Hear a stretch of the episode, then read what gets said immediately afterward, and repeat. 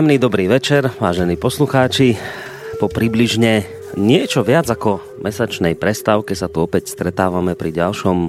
V poradí už ak to dobre inak počítam, tak 19. dieli relácie Slovenské korene. Hlavne pre tých z vás, ktorí mm, ste možno naše rádio, prípadne túto reláciu objavili len nedávno, poviem, že v tejto chvíli počúvate dvojhodinovku slova hudby, v rámci ktorej sa vždy pravidelne zaoberáme predovšetkým témami, ktoré úzko súvisia s našou krajinou, s jej históriou, s ľuďmi, ktorí túto históriu tvorili, ale takisto aj v rámci nej hľadáme, myslím teda v rámci tejto relácie, hľadáme aj odpovede na aktuálne spoločensko-politické otázky. Dôkazom týchto mojich tvrdení, dôkazom týchto mojich slov je pohľad napríklad do archívu tejto relácie, z ktorého sa okrem iného môžete dozvedieť to, že sa tu v tých doterajších dieloch v tých 19, ktoré som, alebo 18, ktoré som spomínal, objavili také témy ako slovánstvo a svet súčasnosti. Bavili sme sa o, alebo teda rozprávali sme sa o, Ľudovitovi Štúrovi. Takisto sme hľadali, kde je skrytý slovenský národný charakter, ale venovali sme sa aj vzdelávaniu, rodine, rodičovstvu či deťom. No a aby som bol presný v týchto svojich tvrdeniach, treba k tomu ešte dodať jednu podstatnú informáciu a síce, že posledných, myslím, asi 10 dielov, toto bude hádam už 11, sme e, venovali veľkému cyklu pod názvom Dejiny súčasnosti, ako to v skutočnosti bolo.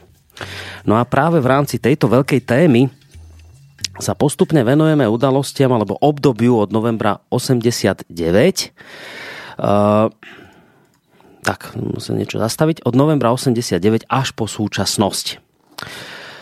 Uh, takto sme si už prešli postupne obdobím, obdobím novembrových udalostí, ktoré pravidelný host tejto relácie, ktorého vám inak mimochodom malú chvíľku predstavím, uh, ktoré pravidelný host tejto relácie označuje ako prevrat, postupne sme si prešli cez zápasy a boje za zvrchované Slovensko až po obdobie kľúčových a rozhodujúcich volieb v novodobých slovenských dejinách. Konkrétne je teraz reč o voľbách z roku 1992. To sú udalosti, ktoré sme už v tejto relácii spomínali. No a v tejto nastúpenej ceste, v tomto nastúpenom trende, by sme mali pokračovať aj dnes ďalej pretože tou ďalšou našou akoby takou zastávkou by mali byť udalosti spojené s obnovením slovenskej štátnej samostatnosti, ktoré vyvrcholili vznikom Slovenskej republiky 1. januára, ako ste všetci viete, roku 1993. A teda aj dnes, tak ako v minulých dieloch, vám priblížime autentické dokumenty z tej doby a takisto aj svedectvá priamo od človeka, ktorý stál v spomínaných časoch doslova v prvej línii Hovorím o hlavnom protagonistovi relácie Slovenské korene, ktorého by sme už v tejto chvíli mali mať na našej Skyblinke. A je ním predseda spoločnosti Slovenskej inteligencie Korene, iniciátor, organizátor, hovorca a výkonný tajomník iniciatívy za zvrchované Slovenska, akademický maliar William Hornáček. Príjemný dobrý večer, počujeme sa? No, zatiaľ sa nejako nepočujeme. Čo sa deje? Je problém. Halo, halo. Vy nás asi počujete, ale my vás vôbec nie. Tak neviem, či nemáte náhodou vypnutý mikrofón, pán Hornáček. Skúste sa pozrieť tam dole, ako sú také ikonky tri, také dve modré jedna červená, či náhodou nemáte vypnutý mikrofón, lebo sa nepočujeme. Neviem prečo. No, toto nie je dobré. Toto nie je vôbec dobré znamenie, čo sa mi tu teraz udialo ale predpokladám, že pán Hornáček nás počuje, len my nepočujeme jeho. A teraz neviem, že prečo. Čo je tu za problém. Halo, počujeme sa? Nepočujeme. No, tak asi to urobíme tak, že si dáme e, nejakú hudobnú prestávku a ideme zistiť, kde je vlastne problém. Takže ostaňte s nami naďalej, vážení poslucháči. Budeme pokračovať, len zistíme, teda, kde, kde sa stala nejaká technická porucha. ľudia nie sú naštvaní dostať banány. Láska páli, ostatné máš na háku. Všetkým zvukom riadne bliká majáku. Ľudia nie sú naštvaní. Dostať salámy. Svet sa točí do šľaka, či v tom nie je nejaká búda. Všetko beží ako má práve to. Je tá nuda. Prázdne pasy v bankách, plné pokladne. Mafiáni vraždia veľmi dôkladne. Ľudia nie sú naštvaní. Dostať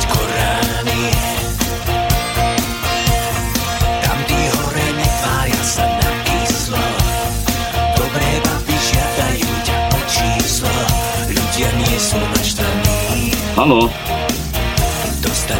počujem No, sa? ideme zistiť, ideme zistiť, či sa už počujeme. Pán Hornáček, už uh, by to mohlo byť v poriadku. Počujeme Ja sa? počujem. No, výborne. Ja vás...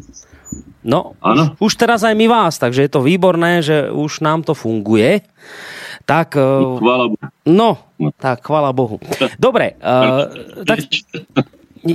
Dobrý večer znovu, znovu hlásim sa z Bratislavy a dúfam, že v nás nebudú nasledovať nehody. Dúfajme. Dobre, tak nezdržiavajme sa, ja som nejaký ten úvod urobil, uh, ale skôr ako budeme v tej našej dnešnej téme, ktorú som avizoval v tom svojom úvode pokračovať, tak ešte uh, predtým mi dovolte, aby som sa teda predstavila ja v tejto chvíli v bansko štúdiu sedí za technikou a takisto aj za, mod- za, za mikrofónom uh, Boris Koroni. Takisto potrebujem vám povedať e, takú tú technickú informáciu o tom, že ak budete mať chuť zareagovať do dnešnej relácie, samozrejme môžete telefonicky na čísle 048 381 0101, môžete takisto písať maily na adrese studiozavináčslobodnyvysielac.sk a takisto môžete reagovať aj cez našu stránku, keď kliknete na zelenú ikonku otázka do štúdia. Tak, e, ale skôr ako sa pán Horn- Hornáček dostaneme k našej dnešnej téma, téme, predsa len potrebujem povedať jednu, podľa mňa celkom dôležitú e, informáciu.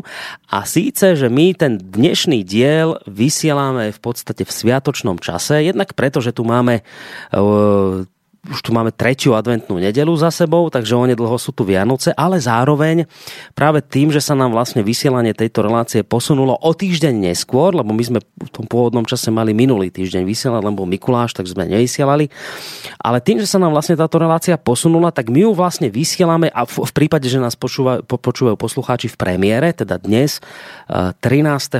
decembra, tak eh, túto reláciu počúvajú v čase, keď eh, má meniny Lucia teda na Luciu nás počúvajú a to sa aj tak hovorí v tých slovenských pranostikách, že, že, že od Lucie do Vianoc každá noc má svoju moc. Takže sme sa akoby presunuli do, také nejaké, do takého nejakého magického obdobia práve dnes večer. Tak ja by som hádam bol asi aj rád, keby sme sa v úvode tej dnešnej relácie tak trošku pristavili pri tej Lucii, na ktorú vymetali dievky zlé sily z domov. To som videl kde si vo filme a v, Vianočné oblátky, myslím, že to boli od, neviem, že Kukučína, myslím. Tak, tak pár slov aj o tej Lucii hádam by sme mohli stratiť. Čo poviete? No samozrejme, že môžeme, veď Lucia to je taká tajomnica a vieme veľmi dobre, že tam sa prelínajú kresťanské a, a pohanské, tzv. pohanské teda e, tradície, respektíve predkresťanské by bolo lepšie povedať ako pohanské. To bolo naše vlastne národné detstvo. No a e, tie Lucie, alebo Lucinky, alebo ľudský, alebo ako im všelijako nazývali, boli spájane s bosorkami, s tým je spustu takých všelijakých ľudových, ľudových bájok a alebo, alebo aj hier s tým stolčekom, že keď si tak dostane o polnoci na polnočnej so stolčekom, ktorý predtým od Lucie do Jana zrobil, každý deň na ňom niečo naraz badá, otočí sa a zistí, že ktoré z tých žien sú strigy. To sú samozrejme povery, ktorým sa verilo, to už pravda ale boli spojené s tým také pekné, pekné ľudové hry, ktorými si ľudia vyplňali tieto máme časy a zároveň zaháňali svojím spôsobom aj ten strach, pretože človek skutočne sa v tej tme necíti tak dobre, ako predsa len zas svetla. No a my sme boli polnohospodárskou civilizáciou Slovania a my sme sa tešili zase začne niečo tríčiť, ráz na tú jar sme sa tešili na to, že vyjde slniečko, že bude deň dlhší. Skrátka sme ľudia dňa. Rozhodne nie sme ako Germáni lovci a, a korisníci ľuďmi noci. Slovania sú ľuďmi dňa. Takže preto sa veľmi tešili na to, že už prídu tie Vianoce, tam sa to prevalí a začne sa znovu predlžovať deň. Tak tej Lucii by som ale povedal niečo, čo si myslím, že je podstatné pre nás a pre naše témy, ktoré my tu rozrábame spoločne, že Lucia to je latinský Lucia, teda to znamená svetlo, ale my máme krásne slovanské meno na to, Svetlana, Svetluška, Svetka, Sveťa. No, málo sa používa toto meno, neviem prečo sme si tak ako prijali takú tradíciu na novodobu, že máme všelijaké Bibiany, Hildy, Estery, Gašpara, Vandy, Nori a Sári, čo dokonca je aj celkom nelogické a myslím, že aj nie celkom pekné voči tým deťom, ktorým dáme, dáme meno Nora, pretože Nora u nás znamená viera, niekde v zemi a Sára znamená, znamená ja neviem, okraj, okraj vysoký, okraj čižmy, po, ja viem, no, estery mastných kyselí sme sa učili Estera, meno Gašpar tiež pripomína, no Gašpar, ty Gašparko a tak, no. Mali by sme sa nad tým zamyslieť zvlášť preto, že máme veľmi krásne mená, nechcem hovoriť také ako Kvetoslava, alebo Jaroslava, Jarka, Kvetka a iné, Milada. No, a, a pripomeniem to, čo som už povedal, že v našom kalendári, v našom slovenskom kalendári máme len 27% mien slovensko slovanského pôvodu a ostatné mená sme prevzali. Nebol by som proti tomu, že by si ľudia jednotlivo mohli dať aj iné mená, keby to tak bolo aj inde vo svete. Keď si pozrite, ta, povedzme, anglický, talianský, ja neviem, nemecký alebo iný kalendár, tak slovanské mená tam takmer nenájdete. Takže zachovajme si tú svoju takú prirodzenú identitu, ktorou sme sa narodili, v ktorej sme vyrastali, ktorá má tisícročnú, mnoho tisícročnú tradíciu, aby sme si teda nemuseli hovoriť Lucinka, Lucia, ale by sme si povedali Svetka, Svetluška, Sveťa, Svetlanka a tak ďalej. Máme Florentínu z latinčiny, u nás je to Kvetoslava, Kvetka, máme Albínu, u nás je to Belka, Beluška, veď to je krásne meno Belka. Aurelia, Žiarislava, Zorka, Zora, Patrik, Vlastimil, Vlasto, Vlastra. To sú všetko veci, tie druhé sú všetko samozrejme slovanské. Apeloval by som trošku na tých mladých rodičov, keď budú mať svoje detičky, aby im dali niečo, čo mu rozumejú, nie preto, že sa to momentálne vo svete nosí, ale preto, aby sme si vy medzi sebou rozumeli a zároveň si zachovali aj svoju identitu. No, tak Toľko k tomu menu Lucia, čo by som ja mohol teda povedať. Samozrejme, je to veľmi bohatá téma, ktoré by sme mohli venovať ten náš priestor, ale to nie je našou úlohou. Stačí si kliknúť na meno Lucia eh, na internete, kde ste čítali tie tieto. Tam sú všetky tie pranostiky, aj tie hry ľudové, na ľudové predstavy báje. No, takže no. my sa presunieme, hádam, k tej našej tak, by som presun... povedal. No počkajte, ešte kým sa presunieme, tak musíme si ešte jednu povinnosť úvodnú splniť a to je to kalendárium, ktoré ešte vždy na začiatku to, hovoríme. To, to, ale, ale, ale skôr, počkajte, ešte, ešte mám predsa len jednu informáciu, lebo dnes sa no. rozhodol ten, ten Skype, že bude trošku blbnúť. My vás síce počujeme, ale sú tam také 5-sekundové drobné výpadky, e, takže chcem poprosiť poslucháčov, že aby toto nejakým spôsobom rešpektovali, alebo teda ospravedlnili. E, nie, že by nebolo počuť, čo hovoríte, len vždy po istej dobe nám to trošku tak sekne a potom pokračujete ďalej. Ja verím, že sa to nejakým spôsobom napraví. Nerád no. by som prechádzal na telefón, lebo zase dve hodiny, aby ste mali telefón pri ušiach, to asi nie je celkom ideálne. Tak, tak skôr chcem poprosiť poslucháčov, aby nejak tak stolerovali to, že ten, ten príjem je trošku horší. Verím, že sa to počas tejto relácie napraví. No, poďme na to, poďme na to kalendárium, pán Hornáček. Čo Môže sa spája? Sa tu aj tým, že skutočne tie, tie Lucie, tie, tie, tie strigy... že by tie v tom mali prsty. no. Ako si tam moc sa prejavuje, čiže vezmime to takto, vezmime to trošku nadľahčenie, idú presa sviatky, ako sa baví pokoja mieru, takže hádam to spolu prekonáme. No, takže poďme k tomu kalendáriu. Čo sa odohralo 13. decembra v našich dejinách významné? V roku 1442 kráľovna Alžbeta uzavrela v Rábe v Rábe dohodu s Vladislavom Jagelonským a uznala ho za uhorského kráľa s podmienkou, že nástupnícke práva jej syna Ladislava V. pohrobka zostanú zachované. No. Vždy sme si povedali, že by sme si mali vyvodiť určité také, také uh, poučenie z toho, čo sa tu deje. No. Tu by bolo, mohlo k tomuto byť aj to poučenie, že ako si títo, títo, tieto osobnosti, ktoré boli na čele národov a štátov, robili vlastne z toho takú súkromnú záležitosť a čachrovali s tým doslova obchodovali s takými vecami, ako je kto bude na čele toho národa a štátu. Takže si treba uvedomiť, že hádam tieto, tieto, tieto nie, nie najlepšie časy skončili a že by sme mali rozumným spôsobom na čelo štátov stávať ľudí, ktorí si to zaslúžia, ktorí sú, ktorí sú pre ten národ výhodní alebo, alebo sú vhodní ale nie takým spôsobom, že sa dohodnú dvaja, dvaja predstaviteľia nejakých rodov a, a tí sa postavia na čelo. 13. 13 decembra roku 1762 kráľovná Mária Terezia rozhodla o zriadení Banskej akadémie v Banskej šťavnici.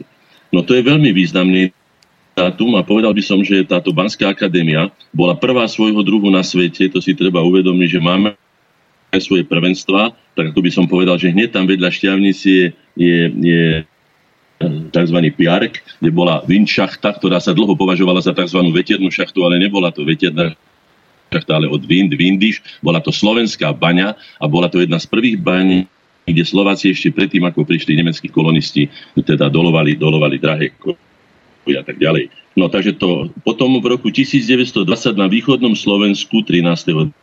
decembra vyvrcholil generálny štrajk v Jedlinskom okrese sa robotníci rozhodli prevziať politickú moc obsadiť poštu, telegraf a tak ďalej a politických väzňov prepustili na slobo. No, bolo to v roku 1920 za Československej republiky, ktorá bola vyhodnocovaná ako veľmi demokratický štát. Ako vidíme už podľa tohto, čo sa odohralo na východnom Slovensku, až taký demokratický nebol. On bol demokratický zrejme pre tú vládnu triedu fabrikantov, boháčov a tak ďalej, ale pre tých obyčajných robotníkov asi nebol, že sa museli odhodlať k takémuto vážnemu kroku. 13. decembra roku 1972 federálne zhromaždenie Československej vtedy socialistickej republiky prijalo zákon o zvýšení pomoci viacdetným rodinám a mladom manželom. Zvýšili sa prídavky na deti a zaviedli sa mladomanželské požičky. K tomuto by som sa vrátil, pretože to veľmi, než vrátil, ale venoval trošku dlhšie, pretože toto veľmi súvisí s dnešnou, s dnešnou dobou. V roku 1970 až po ten rok 1989 sa rodili tzv. to je taký známy termín, husákové deti. A neboli to samozrejme husákové deti, ale bola to tá politika, ktorá v roku 1972 v tých normalizačných časoch, ktoré sú dnes iba preklínané, ale žiadne ich vlády sa ne, ne, teda nehodnotia. Ja som osobne sa v roku 1976 oženil, čiže vpadol som do týchto rokov. Narodili sa nám v týchto rokoch obidve deti a vďaka tej mladomáželskej požičke sme boli motivovaní na toľko, že sme si mohli kúpiť aj byt, e, čiastočne ho zariadiť a teda mohli sme si urobiť hniezdo, o ktorom väčšina, e, väčšina mladomáželov súčasnej demokratickej epochy nemôže ani snívať, alebo sa musí založiť hypotekárnym, hypotekárnym úverom, ktorý bude splácať 30 rokov. Čiže ak sa 30 roční manželia zoberú, tak ho budú splácať pomaly do penzie ten byt, aby mohli v ňom bývať. Takže tu si treba uvedomiť, že žiadna doba nie je čierno-biela, alebo len negatívna, alebo iba pozitívna, ale že aj tu sa objavili niektoré tendencie, ktoré nás nakoniec držia nad vodou ako národy aj české slovenský do dneska deň, pretože najsilnejšou generáciou populačných ročníkov bola tá tzv. husákové deti. No, teraz prídeme k niečomu, čo som už sám teda osobne prežíval naplno, a to je 13. december roku 1994, prezident Slovenskej republiky Michal Kovač vymenoval novú koaličnú vládu HZDS, SNS a Zväzu robotníkov Slovenska na čele s Vladimírom Mečia. Na tomto víťazstve národných síl po, po tzv. vláde respektíve vláde, tzv. dočasnej vláde Moravčíkovej, som sa zapojil už aj ja ako, ako, ako poslanec Národnej rady prvého volebného obdobia Národnej rady Slovenskej republiky a bol som potom poslancom 4 roky, takže som si zabojovala ja o to, aby znovu tie pronárodné síly získali moc a mohli e, riadiť štát, ktorý sme spolu zakladali. No a potom je tu pekný rok, rok 1998, keď 13. decembra práve na Luci na majstrovstvách Európy v Sheffielde vo Veľkej Británii e, naša plavkyňa Martina Moravsová získala tri zlaté a jednu striebornú medailu, stala sa najúspešnejšou plavkyňou celých majstrovstiev a tiež najlepšou slovenskou športovkyňou v roku 1998. Musím povedať, pretože som tieto roky prežíval, že slovenský národ skutočne veľmi potreboval niečo úspešné, aby sa dostal do sveta, aby sa o ňom pozitívne hovorilo. Už som o tom hovoril mnohokrát, že no, sa aj bývali federálni, e, federálni e, veľvyslanci, ako pani Rita Klímová, ktorá označila Slovensku za černou díru Európy. E, nám skutočne robili veľmi zlé meno a veľmi sa nám veľmi, veľmi sme potrebovali mať úspech a pani, pani Martina Moravcová nám v tom veľmi pomohla. No a v tento deň ešte sa z významných osobností mám tu vypísané tieto významné osobnosti, ktoré sa vtedy narodili, ak dovolíte. Myslím, že stoja za to. Štefan Anian Jedli, ktorého si vehementne prisvojujú Maďari, ako teda ich rodáka nie. Narodil sa v Zemnom, v Nových zámkoch, ako Slovák, v rodine poddaného a vďaka svojmu mimoriadnému Aďaniu, tento Štefán Ania Linding narodil sa teda 11.1.1800, ale zomrel tohoto 13. 13. decembra na Luciu. Ako prvý na svete dokázal už v roku 1829 premeniť elektrickú energiu na otáčavý mechanický pohyb, možno ho preto oprávnene nazvať otcom elektromotora. Viete, aký je elektromotor? Užitočný, aký je používaný, je to skutočne epochálny vynález. Ehm, elektromotor pracoval na elektromagnetickom princípe a vykonával jednosmerný rotačný pohyb. Žiaľ ale, a to už naša slovanská chyba je, to by sme sa mali učiť od takých Edisonov, nedal si tento, nedal si tento svoj, svoj vynález patentovať. No. V roku 1842 skonštruoval štvorkolesovú elektrickú lokomotívu. A okrem ďalších vynálezov skonštruoval aj stroj na výrobu sódovky, ktorý tiež využil, ale využil to nejaký podnikateľ v Bratislave, kde bola prvá sodovkáreň v Uhorsku. A tento pán Štefan Anian Jedlík nakoniec po tom bohatom živote, na mnohé vynálezy bohatom a v 90 4 rokov mal, keď zomrel, alebo 5. Do konca života pracoval v skromných podmienkách, hoci pomohol mnohým na aj technickým pokroku ľudstva a zomrel v Rábe úplne chudobný, dalo by sa povedať poučenie z toho je, mali sme ďalšieho takéhoto génia myslovania, volá sa Nikola Tesla. Svetoznáma osobnosť, do dneska deň uznávaná, mnohé veci ani nevieme pochopiť ako, ale mm. takisto nepraktický, nič z toho nemal, kým Edison, ktorý hádam nebol ani tak invenčne vybavený, ale bol to geniálny obchodník, bol to typický American, tak ten z toho vedel vyťažiť. No tak toľko Štefan Anian Jedlík. A potom 13.12.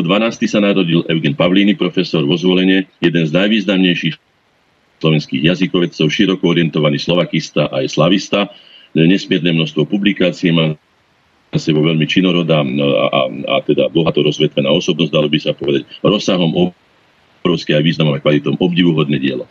Profesor Pavlíny. A posledný z nich, týchto významných osobností, um, ktorý sa síce nenarodil uh, tento deň, ale zomrel 13.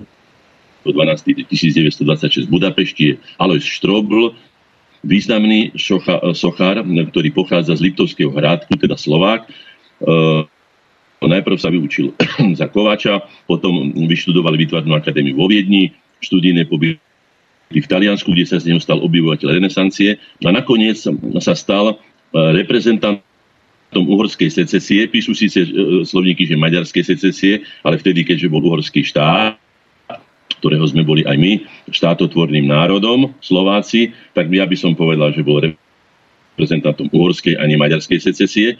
Významnú pamätníkovú tvorbu najznámejšia jeho tzv. studňa kráľa Mateja v Budapešti obdivovaná. Významný, skutočne významný, významný sochár, ktorý získal v Paríži v roku 1900 veľkú cenu e, na svetovej výstave za kompozíciu Naša matka v roku 1919. Tak Toľko by som povedal v tomto kalendári. Tak, Počuli ste dobre, po, no dobre, s takými drobnými výpadkami všetko bolo počuť, ale sú tam také 5-sekundové drobné prestávočky, ale nevadí to počuť, čo hovoríte. A ja by som navrhoval teraz, urobme to tak, že máme pol hodinku za sebou, aby sme aj to, čo sme doteraz hovorili, alebo hovorili ste vy, aby sme to oddelili od tej témy, ktorej sa budeme po pesničke venovať. Tak správame si teraz takú krátku hudobnú prestávku a po nej budeme pokračovať práve v tej téme, ktorú som už teda v úvode tejto relácie avizoval. Konkrétne sa dostaneme teda k udalostiam, ktoré napokon teda vyvrcholili e, vznikom slovenskej štátnosti, teda e, bavíme sa o januári roku 1993. Teraz spomínaná pesnička a po nej teda sa budeme venovať týmto témam a platí to, čo som povedal, že vy kedykoľvek sa môžete pýtať telefonicky, mailovo alebo cez našu stránku.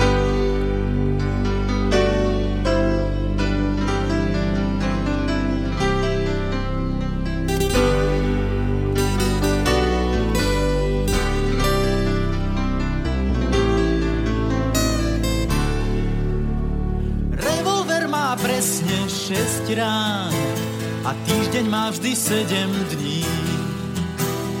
Tento deň je zvyšný náboj, len pre zúfalých posledný. Bola by sa škoda strieľať, kým nedošli sme po refrén. Ten, kto vie, jak to znie, je zachrán. aniel na fontáne vám ciká na tie dejiny. Je mu jedno, kto nám vládne, on cikal už na iných. Bola by sa škoda strieľať, kým nedošli sme po refrén.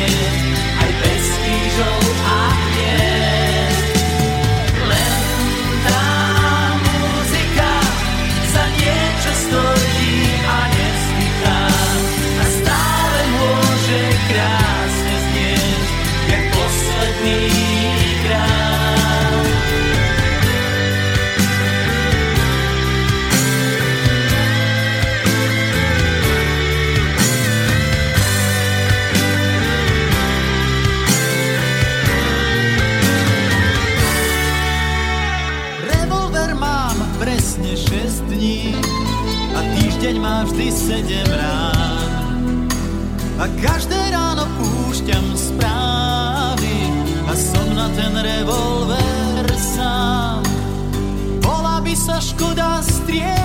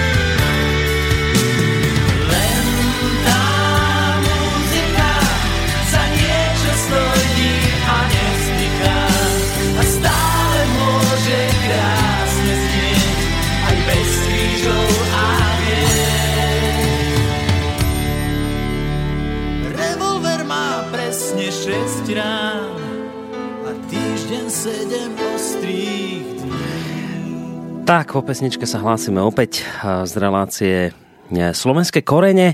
Ak by som si mohol trošku pomôcť možno aj Wikipédiou a aj tým vlastne, čo som počul v doterajších reláciách, tak eh, patrí sa skonštatovať asi následovné. Lebo ideme sa postupne posunúť v tej našej veľkej téme, v tom veľkom cykle, o ktorom som hovoril v úvode ďalej. A patrí sa skonštatovať asi následovné, že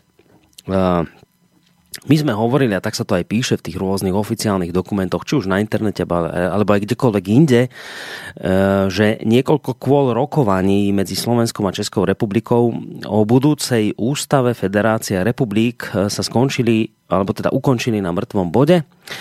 E, Na Slovensku, to inak e, informácia pre vás poslucháči, že ideme už k téme našej dnešnej e, relácie.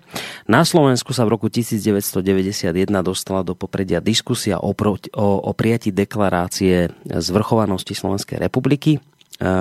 Prijatie tejto deklarácie, ako sme spomínali v minulých reláciách, podporovali HZDS, SDL a SNS. No a voľby v júni roku 1992, o ktorých host tejto relácie hovoril práve v tej minulej relácii, sa skončili tak, že vyhralo HZDS spolu s SDL a SNS. No a práve tieto tri strany mali teda spolu e, vyše 59, takmer 60% hlasov, na základe čoho mohli 17. júla roku 1992 schváliť spomínanú deklaráciu o zvrchovanosti Slovenskej republiky, ktorá bola ústavnou väčšinou potom aj prijatá. Po prijatí deklarácie o zvrchovanosti už nebola možnosť prijať tzv. funkčnú federáciu, teda centralizovaný model federácie presadzovaný českými politikmi a tak došlo k dohode medzi vládou Slovenskej republiky a Českej republiky k zániku Československej alebo Českej a Slovenskej federatívnej republiky a vzniku dvoch samostatných štátov. Dňa 1. septembra roku 1992 Slovenská národná rada prijala ústavu, ktorá bola ďalším krokom k nezávislosti Slovenska. Česká národná rada to urobila 16. decembra roku 1992 a takisto prijala ústavu Českej republiky. No a následne sa federálne zhromaždenie uznieslo, a to už teraz predbieham, že 30, 31. decembra roku 1992 zanikne Česká a Slovenská federatívna republika a že jej nástupníckými štátmi bude Slovenská republika a Česká republika. Toto sa bežne dočítate kdekoľvek na internete, o tomto hovoria mnohí, ale ako som hovoril v tom svojom úvode, my tu máme dnes človeka, nie len dnes, ale aj v tých iných reláciách, ktorý uh, bol doslova akoby v prvej línii týchto dejných udalostí, ktoré sa v minulosti diali, o ktorých dnes sa môžete kdekoľvek dočítať. A práve preto je dobré, že on nám môže poskytnúť také tie autentické dokumenty z tej doby a aj, aj osobné mm, skúsenosti, ktoré z tej doby mal. Takže ja to vidím tak, pán Hornáček, že, že vy nám dnes opäť priblížite toto obdobie zase takých, takých tých autentických vašich pohľadoch, ktoré toto všetko, čo som ja takto v skratke teraz povedal, vyústili toho 1. januára roku 1993 do vzniku Slovenskej republiky. Aj keď obávam sa, že zase to celé nestihneme, lebo že predpokladám, že máme, máte tých dokumentov strašne veľa, tak aby som no. nezdržiaval, že... No, môžem hovoriť? Poďte, nech sa páči. No, tak ja by som nadviazal na to, čo sme hovorili 1.11. minule v našej relácii. Predovšetkým v tej predošlej relácii sme hovorili o najdôležitejších kľúčových a rozhodujúcich voľbách, rozhodujúcich novodobých slovenských dejinách v voľbách 92. Ich výsledkom bolo víťazstvo národne orientovaných politických subjektov, ktoré zostavili nakoniec aj vládu. Podstatnou mierou sa o víťazstvo politických síl zaslúžili aj naše Združenia slovenskej inteligencie, o tom som hovoril, ale pripomeniem, najmä svojou, teda našou iniciatívou za zvrchované Slovensko, ktorá nielen ideou, ale aj personálne zjednotila tzv. národný blok, by som to nazval, a doviedla ho k víťazstvu. No. Pri tom všetkom, čo je fakt, už to, čo všetko poznáme, čo si môžu ľudia prečítať, ja by som osobne k tomu dodal len toľko, že treba poďakovať politikom, víťazom volie v 92. roku za to, a je to mimoriadna väzu politikov, že dodržali svoj slub a naplnili skutkami slova vyhlásenia iniciatívy za zvrchované Slovensko, ktorá hovorila o tom, že chceme uplatniť svoje sebaurčovacie právo, stať sa subjektom medzinárodného práva, ergo teda, aby sme sa stali, musíme obnoviť svoju vlastnú štátnu samostatnosť. To sa stalo. Tie kroky k tomu boli tie, že hneď po, alebo teda krátko potom, ako, ako vyhrali vo voľby. Tieto síly bola 17. júla 1992 vyhlásená tzv. deklarácia Slovenskej národnej rady o zvrchovanosti Slovenskej republiky, ktorú si dovolím prečítať. Ale pripomeniem, čo je zaujímavé, že Slovenská národná strana, ktorá od začiatku svojho vzniku v februári 1990 mala samostatný slovenský štát, Slovenskú republiku, mala vo svojom programe, zlyhala v týchto voľbách zlyhala celkom, by som to ja nazval celkom, nie tak, ako to nazval pán Miškovský, ktorý to označil to som že aj minule hovoril, ale prepojím to, že išlo o, o nevýrazný volebný úspech.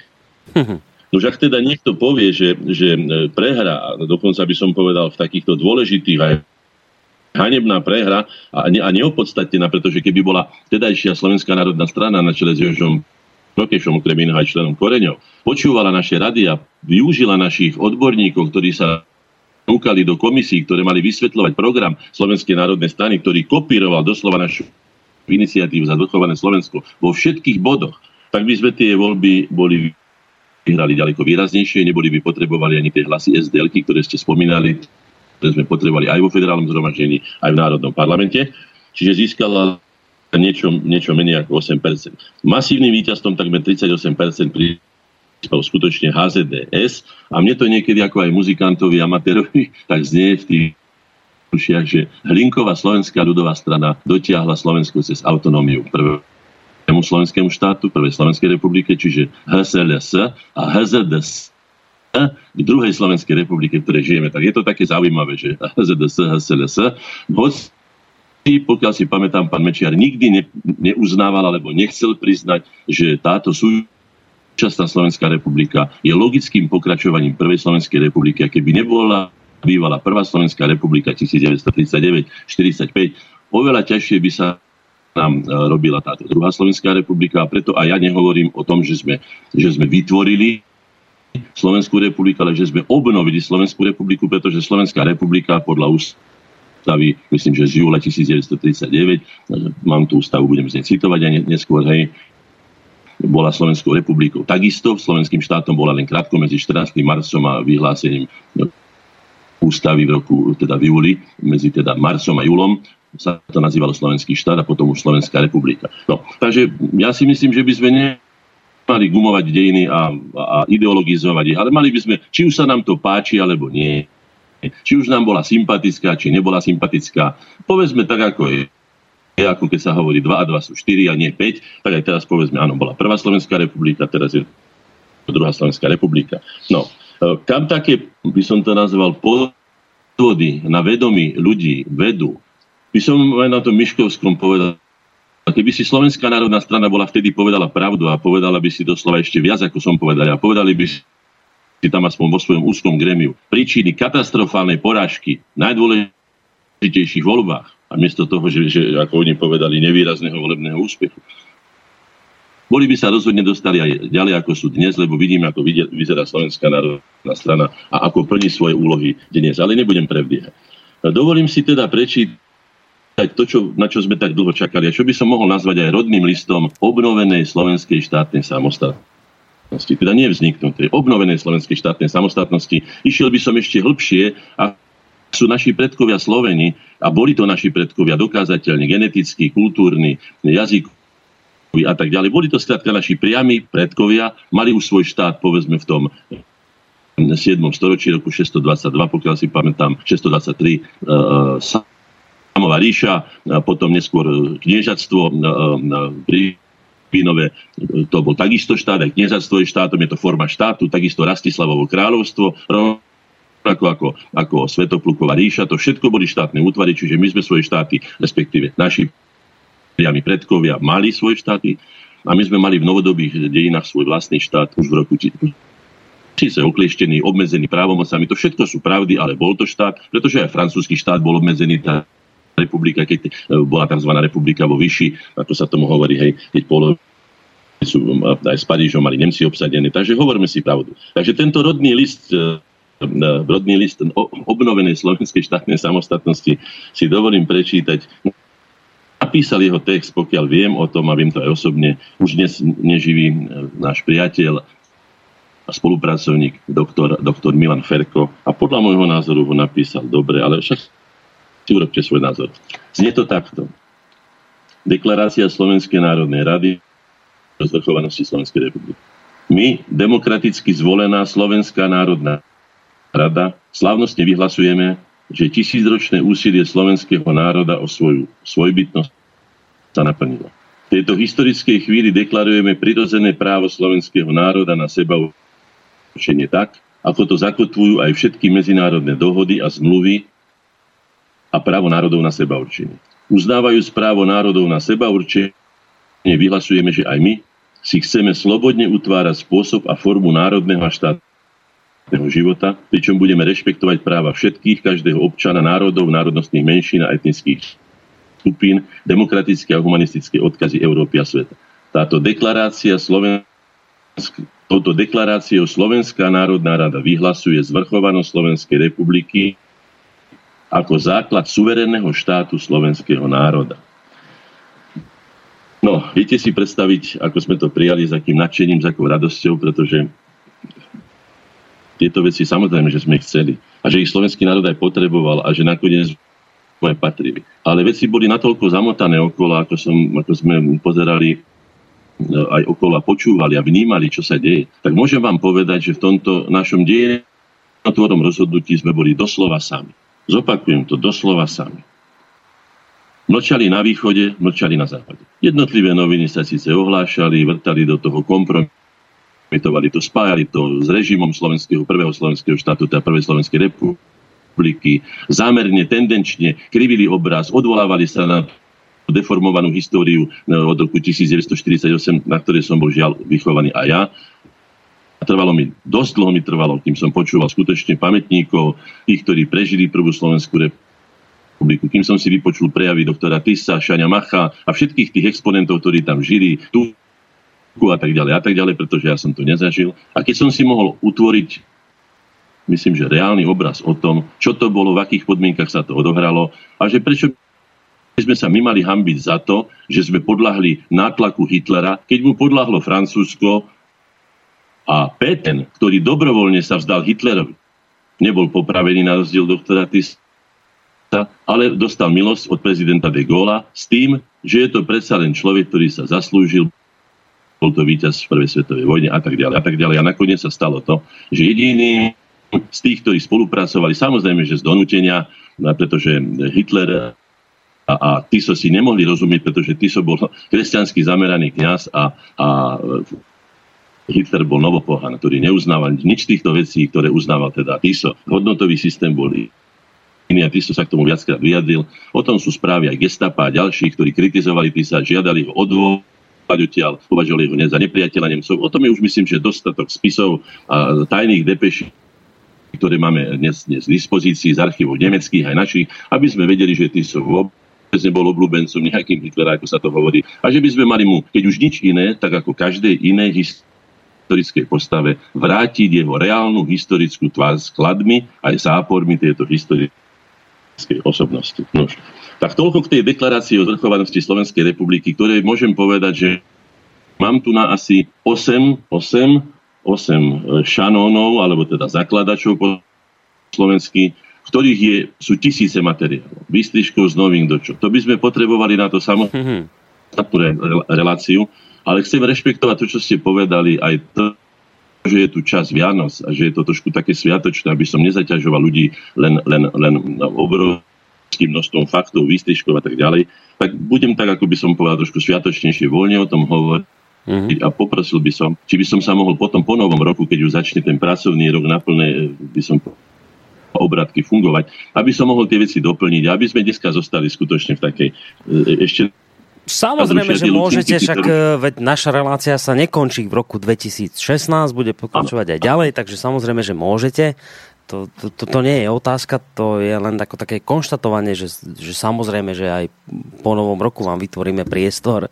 Takže keď ostanete v takom... Akože... Poču, alebo, alebo prerušuje ešte stále tá Lucia. Prerušuje stále, stále je to také trošku prerušované, ale neznamená to, že vás nepočuť, len vždy po tých 5 sekundách 5 sekundách to tak trošku ako zastaví, ale, no. ale potom vás počuť ďalej, takže...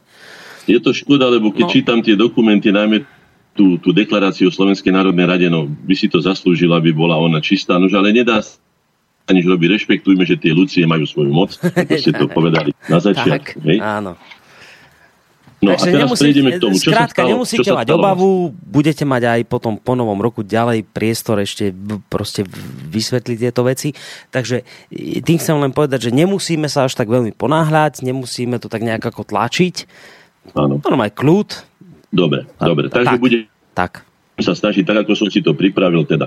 To znamená, že prečítal som tú deklaráciu, ktorá skutočne vypovedala väčšinovú vôľu slovenského národa. My sme to nazvali, že ten zdravý stredný prúd slovenského národa vitálny, ktorý chcel svojprávne rozhodovať o svojich vlastných veciach a vzťahoch, v tom je podstata zvrchovanosti. Vysvetlil som aj, prečo sme to nazvali zvrchovanosťou a nehovorili sme o samostatnom slovenskom štáte explicitne tak, ako to snieje, pretože tento pojem bol deformovaný tými rokmi od roku 1948 až po ten rok 1992, keď sa tieto veci odohrávali a istá časť, najmä mladšia časť, aj moje ročníky, bola na, ako si alergická alebo bola postavená proti to, to tak sme to nazývali zvrchovanosťou a subjektivitou medzinárodného práva, čo fakticky znamená samostatný slovenský štát alebo Slovenskú republiku. No.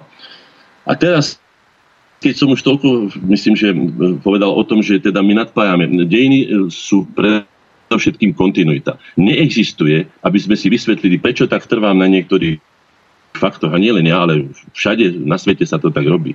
Z jedného prostého dôvodu, ktoré by som vysvetlil na tomto príklade. Nie je možné postaviť druhé poschodie bez toho, aby sme postavili poschodie prvé. Či už to poschodie bolo postavené demokratmi, lebo kapitalistami, či komunistami, či ja neviem kým, alebo aj fašistami, bolo postavené. A bez neho by sa nedalo stavať ďalej. Keď som tak pozeral alebo rozmýšľal o tom, ako sa vlastne vyvíjala tá slovenská štátnosť od počiatkov, ako som už povedal. A myslím, že prídeme ešte aj na dlhšie počiatky, že možno sa nám podarí dokázať, že aj ten kvácky, tzv. kvácky, možno že vánsky, možno že to bude iba prepis, ten Vánius, to Vánieho kráľovstvo, pretože Ván, Vánovia, Vánius. To veľmi, veľmi pripomína Slovanov, že bol vlastne našim štátom a že sme tu skutočne boli oveľa dlhšie, ako dokazuje pán Timura. O tom vydáme teraz zborník. E, vyjde ešte pred Vianocami, dám k dispozícii potom, kde sa dokazuje, že Slováci vlastne tu boli a naši predkovia od nepamäti. To znamená, že už dávno od doby ľadovej, čiže 10 tisíc rokov, čiže nevyzerá to pravdepodobné, že by sme my prišli z akýchsi lipiackých močiarov tam od Černobylu v 4. či 5. storočí.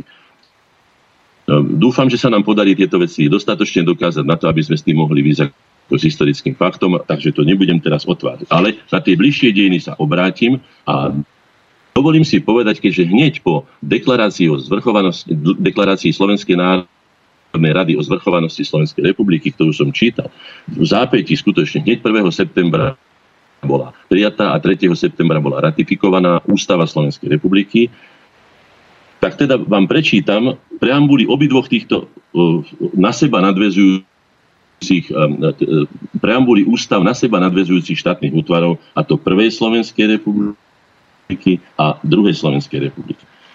Samozrejme, prvú budem čítať preambulu Slovenského štátu, respektíve Prvej Slovenskej republiky roku 1939 z ústavy, ktorú mám pred sebou prekopírovanú a ktorá je zaujímavá vo viacerých veciach, ale poďme po poriadku. Preambula znie takto. Slovenský národ pod ochranou Boha Všemohúceho od vekov sa udržal na životnom priestore mu určenom, kde s pomocou jeho, od ktorého pochádza všetká moc a právo, zriadil si svoj slobodný slovenský štát. Slovenský štát združuje podľa prirodzeného práva všetky mravné a hospodárske sily národa v kresťanskú a národnú pospolitosť, aby v nej usmernil sociálne protivy a vzájomne sa križujú záujmy všetkých stavovských a záujmových skupín, aby ako vykonávateľ sociálnej spravodlivosti a strážca všeobecného dobra v súladnej jednotnosti dosiahol mravným a politickým vývojom najvyšší stupeň blaha spoločnosti i jednotlivca. Je to veľmi zaujímavo písané, povedal by som skutočne jedným dychom. Musel to písať človek, ktorý mal hlboký vzťah k slovenskému národu a nielen vzťah, ale aj poznal to, čomu sa dá hovoriť charakter národa, duša národa. A je to, je to dodnes obdivovaná, by som povedal, taký, taký ústavné dielo. A v Slovenskej ústave sú zaujímavé články, ktoré sme my dodneska neprekvapili konali. Napríklad článok, čo sa týka národnosti, viete veľmi dobre, že toto sú také achilové pety aj súčasnej slovenskej ústavy, kde, kde koľko razy dochádza k tzv. pozitívnej diskriminácii štátotvorného obyvateľstva menšinami a tak ďalej. Je tu ohľadom menšín v hlave 12. paragrafe 95, tak to bol článkovaný, teda prvá ústava Slovenskej republiky 1939. Je tu napísané, citujem, teda paragraf 95. Práva národnostných skupín uvedené v ústave platia natoľko, nakoľko také isté práva v skutočnosti požíva i slovenská menšina na území materského štátu príslušnej národnostnej skupiny. No, je tu za prvé zachytený základný princíp medzinárodného práva, ktorým je reciprocita. Ľudovo povedané, koľko ja tebe, toľko ty mne, alebo koľko ty mne, toľko ja tebe. Ja si myslím, že spravodlivejší princíp neexistuje a mali by sme sa toho držať i dnes si pamätám na svoje spory s pánom Mečiarom ohľadom, ohľadom, ohľadom tzv. Základnej slovensko-maďarskej zmluvy, e, ktorú, ktorú sme, e, myslím, že v roku 1997 ratifikovali, áno, ktorom v 96. podpis, tak si to nejak pamätám. A tam sme sa mi vzdali mnohých vecí. Nakoniec ja som hovoril, že malo byť preambulou tejto zmluvy napísané, že táto zmluva platí vtedy, keď sa jeden druhému ospravedlníme my sme sa nemali za čo ospravedlňovať, pretože Mečiar vždy hovoril, že pán Horáček, to musíme urobiť tak, že ako to urobili Nemci s Francúzmi. No, ja som mu povedal, pán Mečiar, ale to nie je predsa pravda. Nemci s Francúzmi sa vzájomne vyvražďovali celé stáročia. Ale my sme Maďarom neskrivili uh, vlast na hlave. My sme v živote nezatvárali ich národovcov, nikdy sme nepopravovali ich ľudí a vy mi budete rozprávať, že sa máme vyrovnať ako Nemci s ním. My sa nemusíme vyrovnávať s Maďarmi, pretože my sme vyrovnaní. My sme boli rovní a sme rovní. To, čo nám Maďari ukradli, čo nám spôsobili, za to by sa mali ospravedlniť a keď sa ospravedlnia a zároveň, ako to býva v tom známom kresťanskom ja kulpa, že si príjmu teda, kto sa ospravedlňuje, zároveň musí prijať nejakú vinu, musí ho aj označiť, ktorá to tá vina je, musí ho verbalizovať, jasne, a potom tie veci, čo sa dajú vrátiť, ľudské životy sa už vrátiť nedajú, vrátiť. Je to obrovské množstvo kultúrnych pamiatok, ktoré v rámci milénia roku 1896 protiprávne vyviezli, doslova ukradli e, maďarské vládne kruhy v bývalom Uhorsku zo slovenského územia, celé mobiliáre, celé oltáre a takú pikošku povie, čo si spomínam, že keby nebol ten najvyšší oltár v Európe, oltár svetého teda v Levoči, teda majstra Pavla, oltár majstra Pavla, Keby nebol taký rozožratý červotočom, ako bol, že nebol schopný prevozu, tak ani ten tu dneska nemám. Takže túto pamiatku nám zachránili paradoxne povedané červotoče. Takže ja si myslím, že tak by sa to malo robiť a potom môžeme začať, ako sa tomu hovorí tak ľudovo alebo tak, tak hovorovo, nové vzťahy, ak si dáme do poriadku staré hriechy. Znovu opakujem, ja viem, že mnohé veci sa naspäť vrátiť nedajú, to je pravda, ľudský život nikto nikomu nevráti, ale to, čo sa dá vrátiť, aspoň tým spôsobom, že keď idete do Budapešti, tak tam stále máte napísané Felvidek, alebo ja už neviem akým spôsobom, len za, za žiadnych okolností tam nie je napísané muzeu, že to pochádza zo Slovenska a odkiaľ to.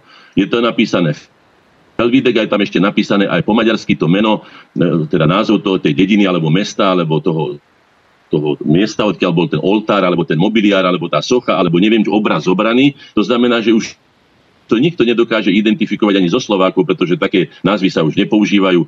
Takže toto, toto bola moja oponentúra voči tej, tej maďarsko-slovenskej zmluve, aj voči iným veciam, aj voči pánu Meč Čiarovi ohľadom toho, že sa dištancoval od prvého slovenského štátu, respektíve prvej Slovenskej republiky, pretože od vlastných dejín sa dištancovať nedá. My môžeme povedať, že sa nám to nepáči, že nesympatizujeme s tým, ale nemôžem povedať, že to nebolo a že to nebolo v kontinuite toho, že druhú Slovenskú republiku, čiže súčasný slovenský štát, druhú Slovenskú republiku, sme postavili aj na základoch Prvej Slovenskej republiky a samozrejme aj iných, iných druhov štátnosti. No. Tak toľko by som sa venoval teda tej prvej republike a tejto prvej ústave, lebo ho hovoríme o ústave. Tak, a teraz no asi idete už... Prebiehali rozhovor k tej našej téme. medzi Slovenskou a Českou stranou no, ohľadom tak. ústavy, nemohli sa dohodnúť. No nemohli sa dohodnúť preto, pretože oni chceli ešte k týmto národným ústavám ústavu federálnu, ktorá by fakticky negovala tieto dve. To znamená, že odohralo by sa niečo podobné, že my si síce môžeme napísať ústavu, hoci aj takú, ako je tu napísané, takú by si mohli napísať aj Česi, ale nad nimi by vládol federálny aparát, ktorý by rozhodoval o tom, čo je pravda a čo nie a jeho zákony by platili. To znamená, že bolo by to úplne zbytočné. Preto sa nemohli ani dohodnúť. To bola neriešiteľná situácia, ako som už hovoril v viacerých súvislostiach a bolo treba jasne priznať, že žena je buď tehotná, alebo je poctivá. A nemôže byť na štvrť ani na štvrte ani na 10%, ale môže byť len buď, alebo, takže my sme sa museli rozhodnúť, buď chcete byť samostatní a rozhodovať zvrchovanie o svojich veciach a vzťahoch, alebo sa podriadite nejakej inej, a to už sa týka tejto druhej ústavy, ktorú budem citovať a budeme sa možno prekvapovať, pretože my dnes hovoríme o ústave, ktorá už dnes neplatí, pán Koroni. Tá ústava už dnes neplatí. Tá ústava, ktorej aj my oslavujeme, každého 1. septembra na Devíne naše združenia aj spolu s nami naši priatelia. Oslavujeme výročie Slovenskej ústavy z 1. septembra 1992. Tá ústava už neplatí. Bola zničená, doslova zničená tzv. veľkou novelou, ktorej, o ktorej ešte budem hovoriť, nebudem to teda predbiehať. No. Mám tu samozrejme Dobre. aj doklady, dokonca myslím, že dnes už sa skutočne nemusíme skrývať za nič. Mám tu stenografický záznam zápisnici o zasadnutí snemu Slovenskej krajiny zo dňa 14. marca 1939, kde sú ešte aj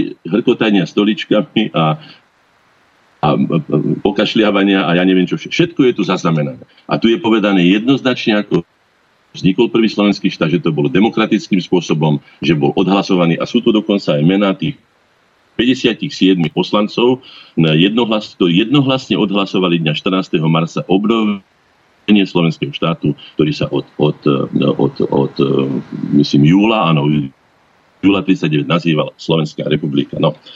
Lebo to sú také ako keby sporné veci, ale vyplývajú z nedostatku, z nedostatku e, vedomostí o tejto veci, ktoré sú už odokryté. A samozrejme aj z tendenčného zatajovania určitých skutočností. Keď som vám čítal preambulu e, prvej slovenskej, prvej slovenskej ústavy, dovolím si prečítať preambulu Švajč švajčiarskej ústavy, pretože Švajčiarsko vždy bolo aspoň pre mňa, pretože je podobné veľkosťou, no, podobný pod obyvateľovie. A v podobných podmienkach ešte ďaleko horších možno, že pretože tam je ešte teda e, hornatejšia krajina a tak ďalej. No, už tak teda prečítam. Preambulu Švajčiarskej ústavy. V mene Boha Všemohúceho. Ľud Švajčiarska a kantóny zodpovednosti či stvorenstvu, snahe obnoviť zväzok na posilnenie slobody a demokracie, nezávislosti a pokoja v solidarite a otvorenosti voči svetu, s nevôľou žiť vo vzájomnej ohľadu plnosti a vážiť si ich mnohotvárnosť v jednote, vedomí si spoločných výdobytkov a zodpovednosti voči budúcim generáciám, istotou, že len ten je slobodný, kto svoju slobodu používa a že sila národa sa meria dobrom slabých, si dávajú túto ústavu. No, toto je preambula švajčiarskej ústavy. Samozrejme, že sme sa, ja vám potom prečítam na záver aj moju preambulu ústavy, ktorú som navrhoval ja. A teraz by som prečítal preambulu ústavy Slovenskej republiky, ktorá platí síce dodnes, hoci už tá ústava je iná, ako bola. Už preambula slovenskej, súčasnej slovenskej ústavy je takáto. My, národ slovenský, pamätajúc na politické a kultúrne dedičstvo svojich predkov a na stáročné skúsenosti zo zápasov o národné bytie a vlastnú štátnosť, v zmysle, v zmysle citilometodického duchovného dedičstva a historického odkazu Veľkej Moravy vychádzajú z prirodzeného práva národov na určenie spoločne s príslušníkmi národnostných menšín a etnických skupín žijú na území Slovenskej republiky v záujme trvalej mierovej spolupráce s ostatnými demokratickými štátmi, usilujúc o uplatňovanie demokratickej formy vlády, záruk slobodného života, roz rozvoja duchovnej kultúry a hospodárskej prosperity, teda my, občania Slovenskej republiky, uznášame sa prostredníctvom svojich zástupcov na tejto ústave. No, dovolím si k tomu povedať to. Tá jednoznačnosť ústavy z prvej Slovenskej republiky tu už nie je. Tie vsúky, ktoré tam boli dané a ktoré boli vynútené samozrejme aj politickým tlakom, ktorý vy už dneska si neviete predstaviť, ale ktorý by som mohol dokumentovať tým, čo som povedal, že nebudem to teraz vy ťahovať je toho more, zo všetkých mm. strán. Mm. Pamätám si, že ešte na zasadnutiach Slovenskej národnej rady prichádzali veľvyslanci iných štátov na zasadnutiach bolo otvorené a verejné, aby ovplyvňovali svojim tlakom cez lobbystov jednotlivé články alebo jednotlivé dikcie alebo jednotlivé formulácie ústav. Bol to veľmi silný tlak a preto sa podľahlo aj tým, čiže táto ústava je my národ slovenský, teda my občania Slovenskej republiky. Dalo by sa povedať, že tu ide o formuláciu politického národa, proti čomu by som aj ja nebol, pretože som povedal, že 1.1.1993 e, obnovením slovenskej štátnej samostatnosti sme prestali byť akýmsi folklórnym etni- a folklórnym národom alebo etnickou skupinou a stali sme sa plnokrvným a plnohodnotným politickým národom, ktorý bol prijatý veľmi krátko no po teda vyhlásení druhej Slovenskej republiky do všetkých medzinárodných organizácií, čiže bol uznaný. Treba povedať aj to, že bol uznaný, pretože sa urobili mnohé ústupky v ústave Slovenskej republiky, ktoré neboli vždy na prospech nás ako národa, lebo ústava sa robí predovšetkým ako, ako pre národ, pro domo. Ja si poriadky doma robím nie preto, aby sa to páčilo susedom, ale preto, aby sa to páčilo mne, aby sa mi tam dobre bývalo. To je celkom, myslím, že logické. Takže tu vznikla taká, by som povedal, taká dvojtvárnosť určitá taká, nechcem to nazvať špekuláciou, ale také podľahnutie určitému tlaku a preto tá preambula ústavy sa nemôže porovnať s ústavou Prvej Slovenskej republiky ani s tou Švajčiarskou. To musím povedať, žiaľ je mi to veľmi ľúto. A čo je najhoršie, že bol vlastne tou novelou ústavy, ktorú budem o chvíľku čítať, alebo vám prečítam, uh, respektíve oboznámim s ňou, už nie je pravdou ani základné ustanovenie tejto ústavy, hoci je aj v, tom, v tej novele ústavy. Prvá hlava, prvý oddiel základné ustanovenia, článok 1, ktorý hovorí. Slovenská republika je zvrchovaný, demokratický a právny štát.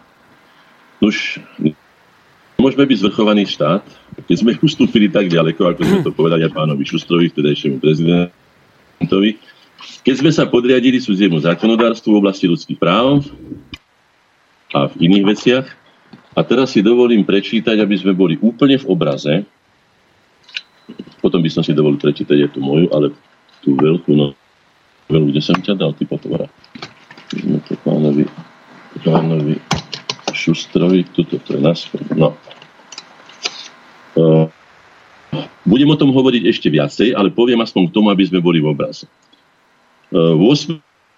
marca 2001 podpísal prezident Slovenskej republiky um, pán Šuster, Rudolf Šuster, podpísal potajme, potajomky bez vedomia E, bez vedomia národa, bez vedomia, e, bez vedomia médií, podpísal tzv. veľkú novelu ústavy, ktorej autory sú Kresák, Oros, Šimko a Hrušovský. Títo štyri si ich dobre zapamätajte. Budem ich opakovať dovtedy, kým si ich ľudia nezapamätajú, ktorých nazývam zrácami slovenskej zvrchovanosti ako podstaty a zmyslu štátu.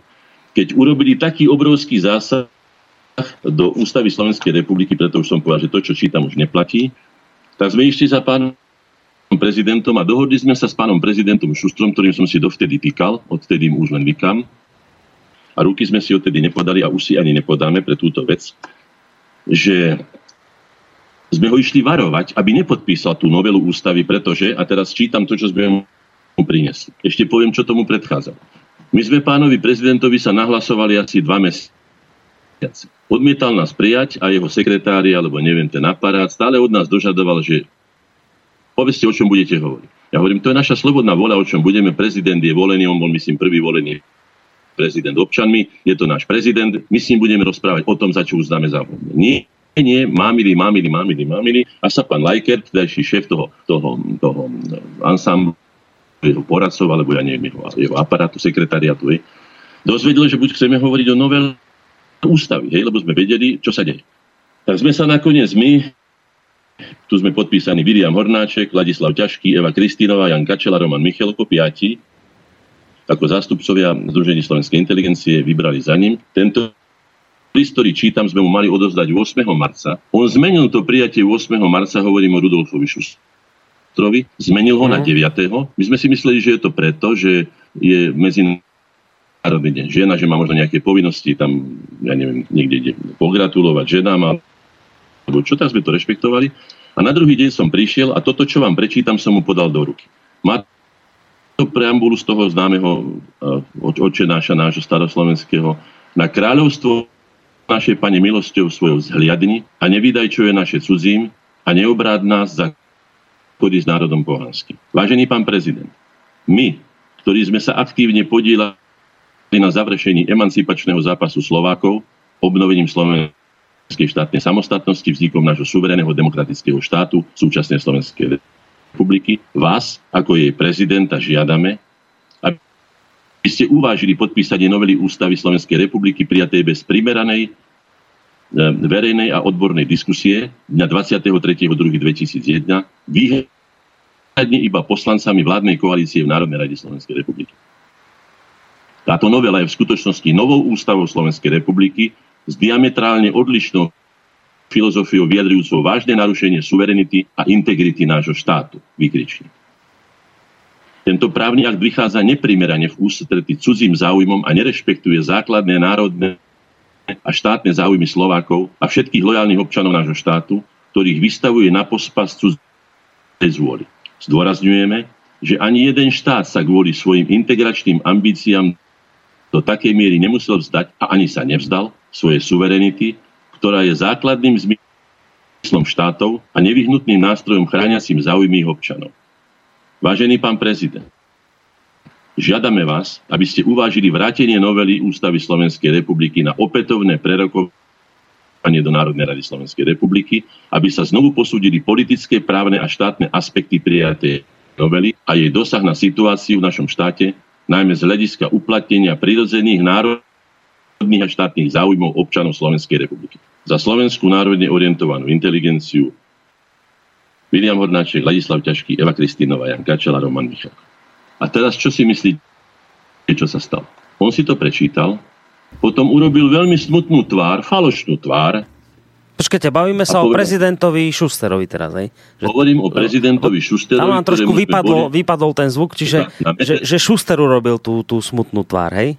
Tu Šuster urobil smutnú tvár, prečítal si tam, mm. škoda, že ste mi to nedali včera. Ja som to včera podpísal. Ja som vyskočil, ako ma poznajú mnohí ľudia, možno aj vy ma tak poznáte. Som vyskočil a povedal som, páni, ideme preč. Tu nemáme čo hľadať. Prezident podpísal bez vedomia národa, aj bez vedomia médií, základný zákon štátu. S takýmto človekom sa nemáme o čom rozprávať. Na to ma chytil pán ťažký za výlov. Tak skrátka ma ako si ich číkali. Ja som už potom, myslím, že nepovedal do, do záveru ani slovo. A keď, myslím, že som ešte povedal, ako ste to mohli podpísať. A pamätám si, že povedal, ja som si potom urobil podrobný zápis o tom, aj mi to podpísali svetkovia. Potom po, nechcel som robiť ešte väčší cirkus, ako je.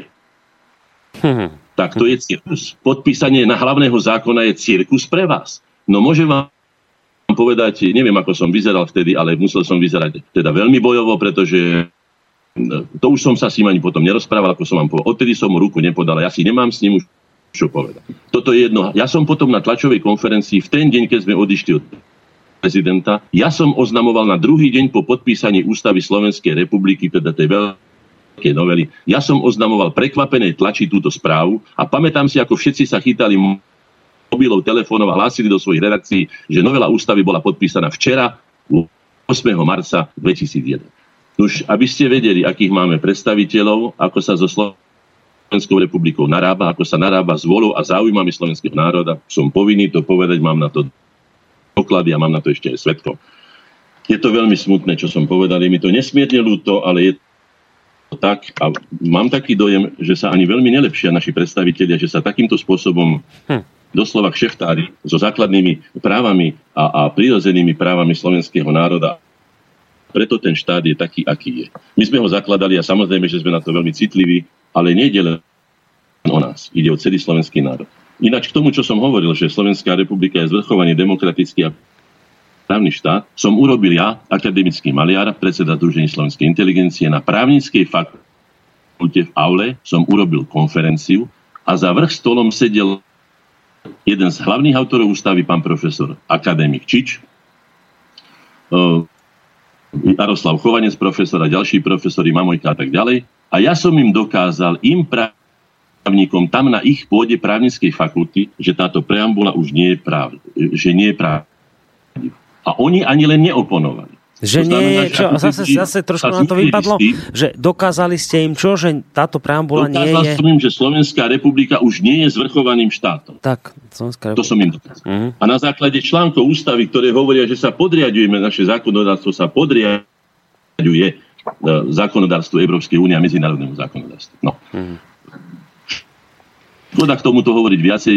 Bol by som rád, keby mi to boli vyvrátili, keby boli dokázali, ale oni ako keby sa boli mierili s týmto stavom. Čiže ten stav pretrvávania nášho otrostva, našej povahy, ktorý hovorí, že no veď vždy nám niekto vládol, raz z východu, raz zo západu, no veď už ako si si musíme na to zvyknúť. Tak ja si myslím, a vyzývam mladú generáciu, aby sa s týmto nikdy nestotožnila. Aby sa konečne vystrela, aby sa postavila na vlastné nohy, používala vlastný rozum a žila vlastný dôstojný život na vlastnom odvekom území, ktorý je naša Slovenská republika. Mm. To by som odporúčil našim mladým. No, Dobre. Toľko by som zatiaľ povedal. Dobre, dáme si teraz opäť hudobnú prestávku, lebo sa posunieme potom vlastne po pesničke do tej druhej časti našej relácie.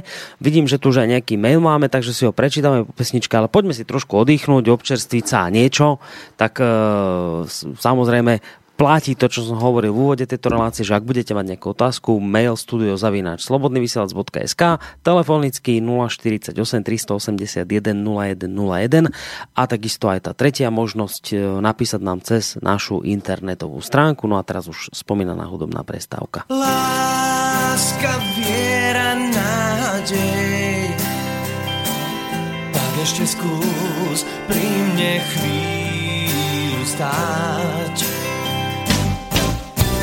Láska, viera, nádej.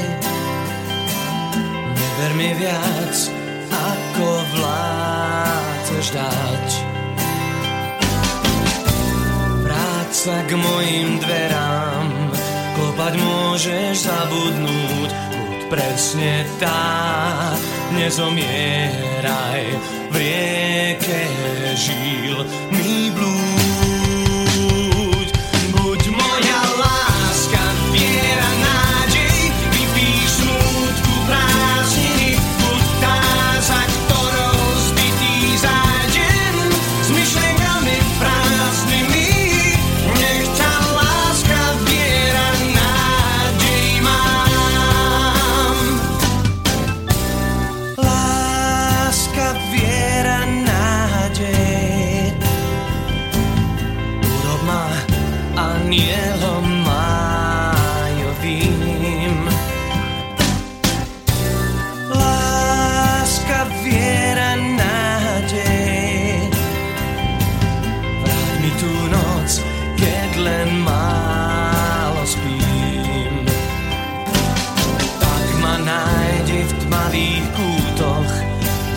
strhni závesy, pak ty máš silu túto pri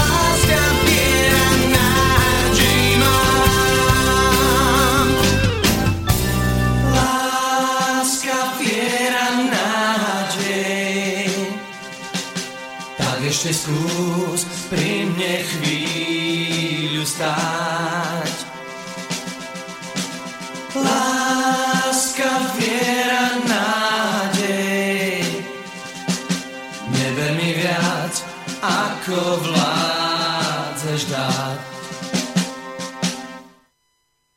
Tak, po pesničke pokračujeme v druhej časti, ale už takej necelej, dobrej, slabej hodinke našej dnešnej relácie. Ja teda e, len pripomínam také tie technické informácie, že otázky môžete adresovať studiozavinačslobodnyvysielac.sk to je mailová záležitosť telefonická 048 381 0101 alebo cez našu stránku v sekcii otázka do štúdia.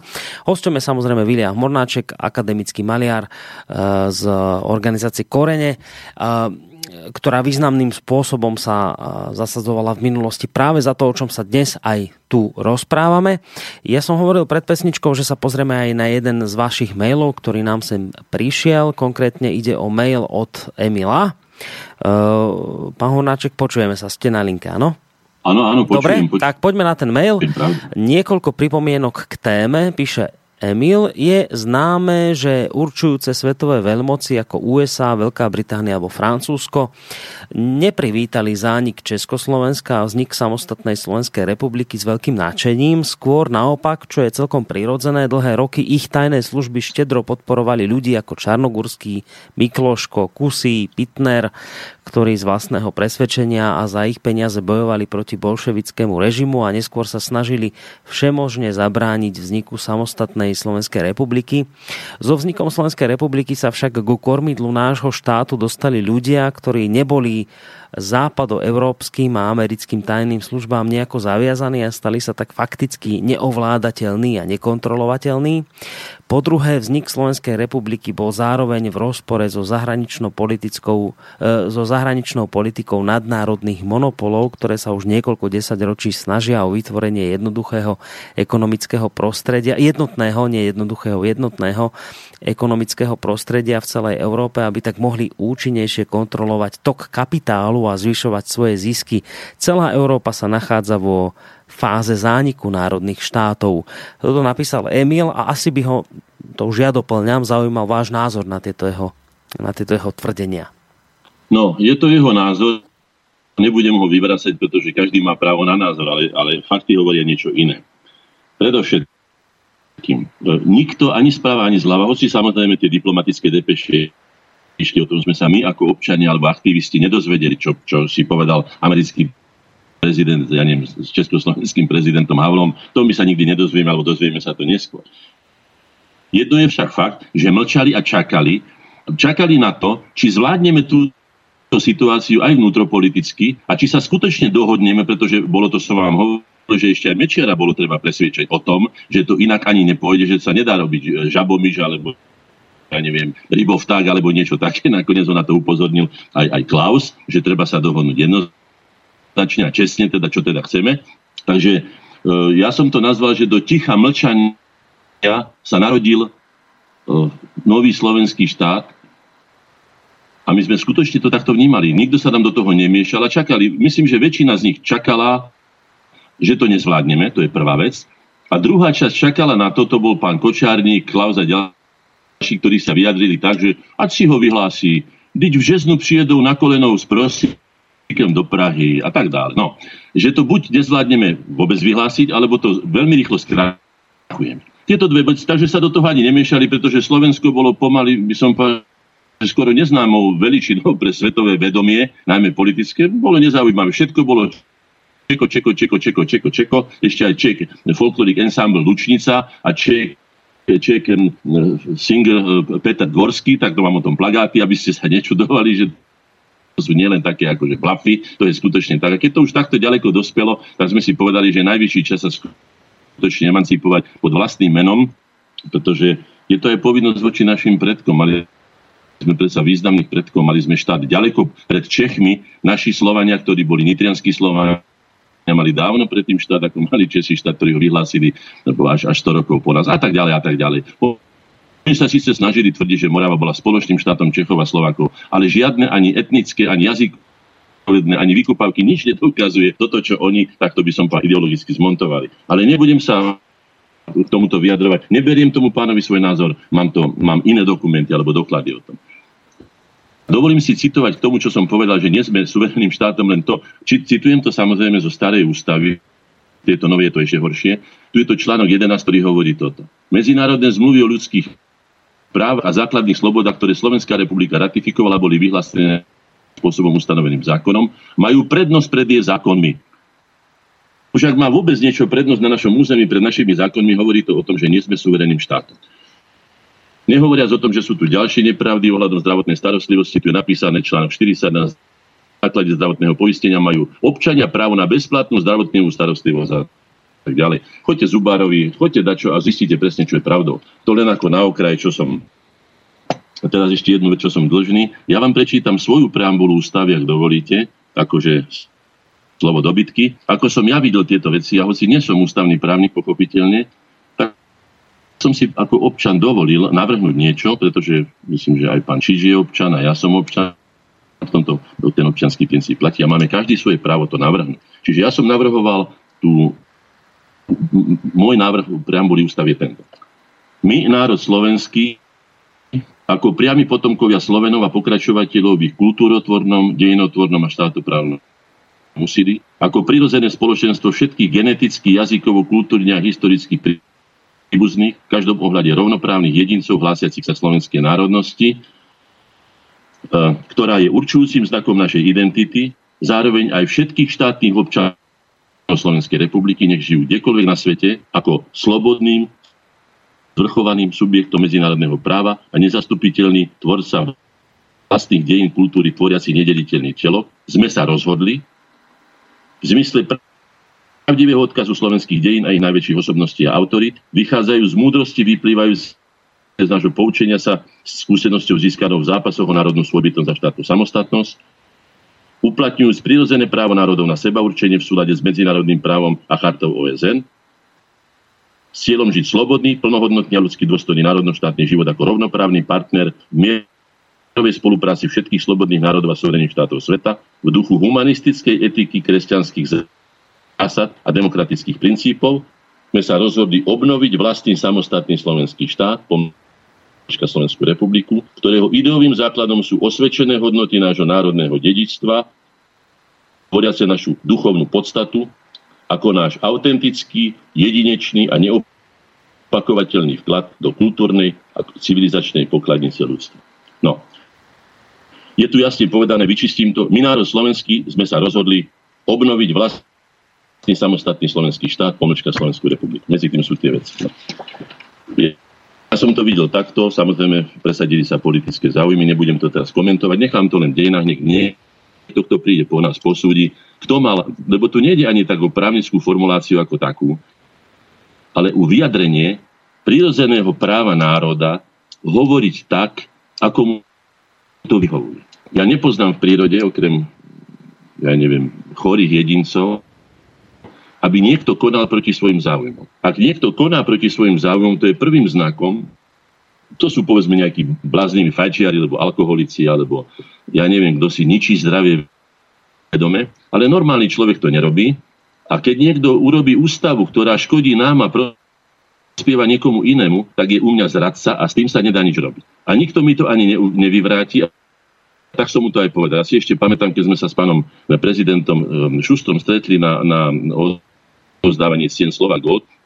Ja som mu povedal pár slov, tak ako ma poznáte, ako ich hovorím aj tu, aj mu do očí, tak sa stiahol a povedal, no, slovenská inteligencia ma nemá rada. Ale tu vôbec nie o to, či ja ho mám rada, alebo či ja mám rád Tisa, alebo, alebo, alebo Mečiar, alebo čo. Nie. Tu vôbec nie o to. Tu ide o to, že či je niekto rešpektovanou autoritou, či si to skutočne zaslúži a či má právo hovoriť mene národa a konať v jeho mene keď koná proti jeho záujmu. Toto je pre mňa meritorné. Ja som nikdy ľudí neporovnával toho, či sú mi sympatickí alebo nesympatickí. Bolo by to veľmi primitívne a, a nakoniec aj nespravodlivé. Ale na základe konania, pretože aj v Biblii je napísané podľa činov poznáte ich. Nie podľa reči, podľa činov poznáte ich. Ja sa toho držím a keď vidím niekto, ktorý sa síce veľmi tak ako no, veľmi, veľmi ako medovo tvári, preto som aj napísal, že medom vás nikto, takto, octom a solou vás nikto neotrávi. Ale medom sa vás hoď kto ľahko zbaví. Takže ja si uvedomujem tú dvojtvárnosť politiky, preto som tam ani veľmi dlho nevydržal v tej politike, že býva zvykom, preto som sa aj poďakoval dnes tým politikom po voľbách roku 90 a že dodržali svoje slovo zo, zo septembra 91, tak dlho ho dodržali a nakoniec naplnili tie slova, ktoré sme si spolu vtedy slúbili a ktoré sme podpísali tuto u mňa, odkiaľ ja vysielam dneska hmm. na, na, na, na vedľajšom stole, že ich dodržali a že neboli vierolomní a nerobili to, čo politici radi robia, že postavia aj most tam, kde potok netečie alebo že slúbia, že postavia most, to si je ten most zbytočný. Takže k tomuto by sme sa mali tak ako upnúť a preto si hovoriť pravdu, pretože pravda nech je akokoľvek kostrbatá, alebo nech je akokoľvek aj nepríjemná, dokonca by som povedal až, až skoro zabíjajú sa, vždy sa ku nedá postaviť. Vždy. Ku lži sa neviete postaviť, lebo neviete, čo je, neviete, ako ho máte uchopiť, neviete, či je to vízia, alebo je to, lebo je to ilúzia, alebo, lebo je to, čo to je. No. A keď sa budeme takto správať, tak si myslím, že sa svet medzi nami aj vo vzťahoch, aj no, myslím v celkovej atmosfére spoločnosti sa vyčíri. Možno, že po prvých búrkach, lebo ľudia nie sú zvyknutí na tento spôsob komunikácie, sme si odvykli, ako vidíte, je veľmi moderná momentálne tá politická korektnosť. Keď tie, tie pravé výrazy, ktoré sú, pre sa nemôžem e, nazvať vraždu, siahnutím na život. Siahnutie na život je iné Hm. A vražda je vražda, je presne povedané. Zlodejstvo je zlodejstvo a to treba povedať tak. Takže musíme sa naučiť, myslím, že vrátiť sa k pôvodným hodnotám, ktoré nás udržovali pri živote ako ľudské, kultúrne a civilizované bytosti a pomáhalo nám to žiť normálny ľudský dôstojný život. No, poďme ďalej. Počujeme sa? Počujeme, počujeme, tak uh, ja vám do toho nechcem zasahovať, lebo už ste mi povedali v úvode relácie, že teda je toho strašne veľa, že aj takto všetko nestihnete, tak, tak ja to beriem teraz... Mám tu ešte, aby sme si to rozdelili, lebo je myslím 54 tu mám ja na displeji.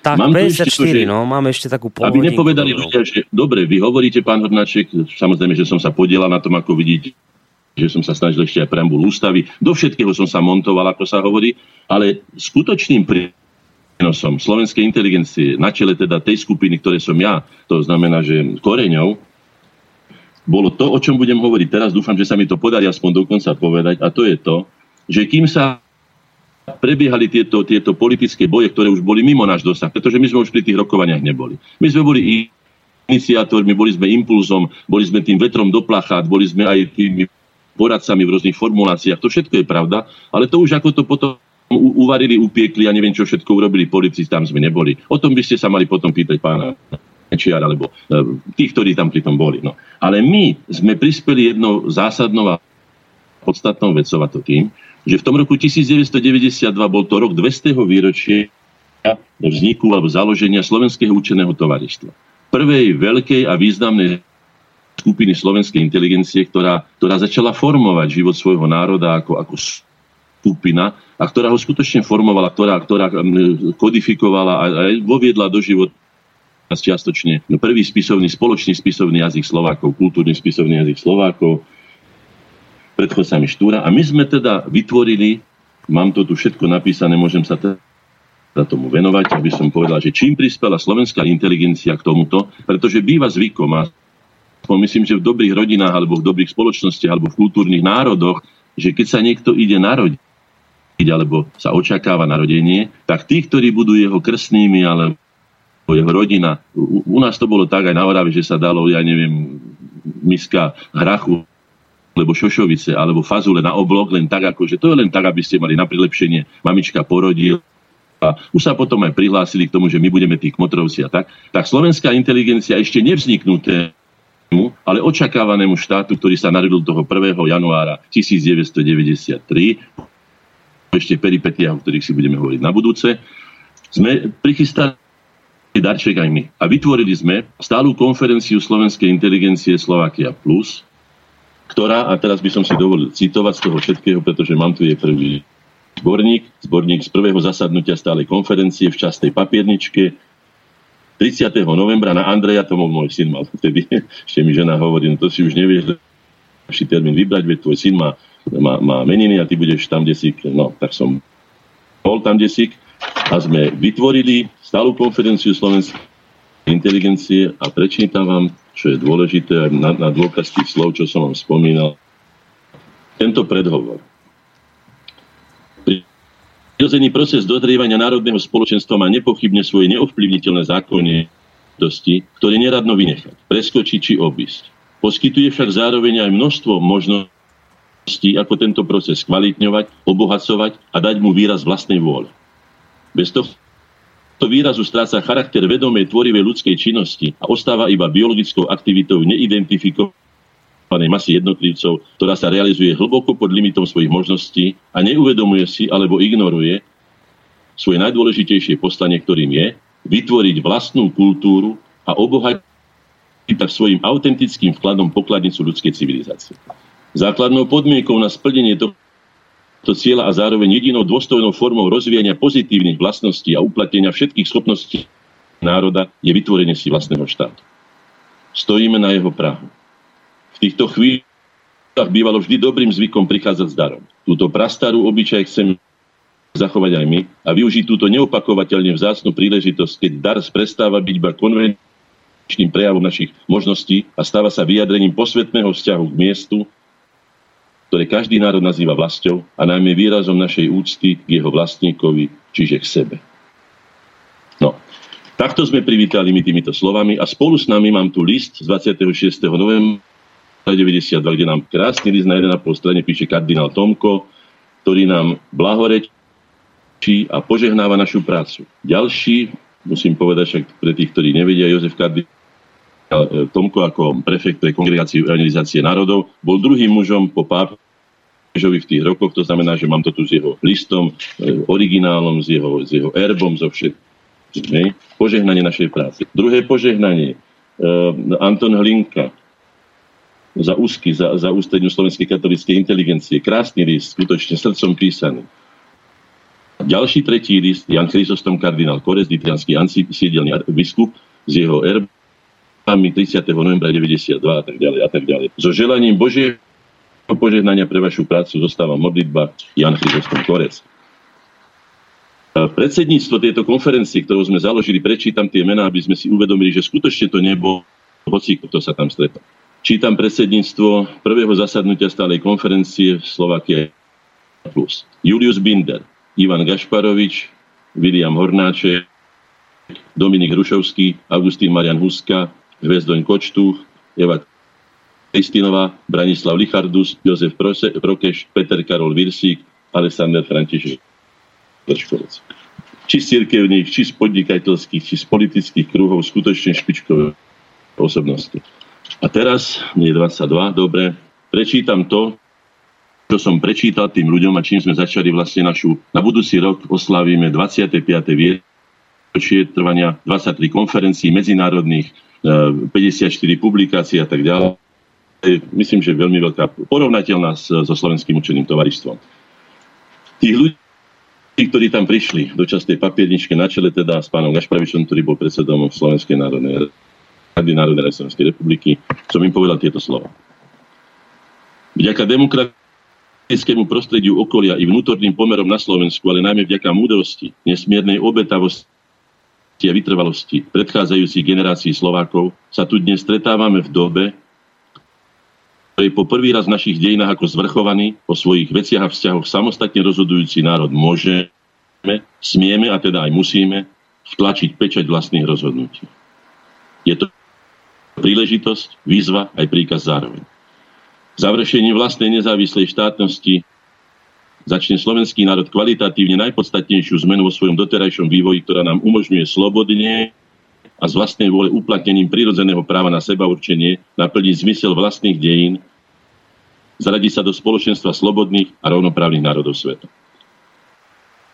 Žijeme v dobe vyžadujúcej od nás nielen blesku rýchle reakcie a okamžité rozhodnutia, ale zároveň neodkladne naliehajúcej na vytvorenie si konečne už vlastnej perspektívnej koncepcie nášho národného a štátneho života. V tejto náročnej a na najvyš zodpovednej práci obstojíme iba vtedy, ak pravdivo objavíme, obnažíme a správne definujeme konštanty nášho doterajšieho bytia, čiže to, vďaka čomu sme ako národ prežili a z, a z týchto overených hodnot si vytvoríme oporné body istot pre, naš, pre naše ďalšie východisko.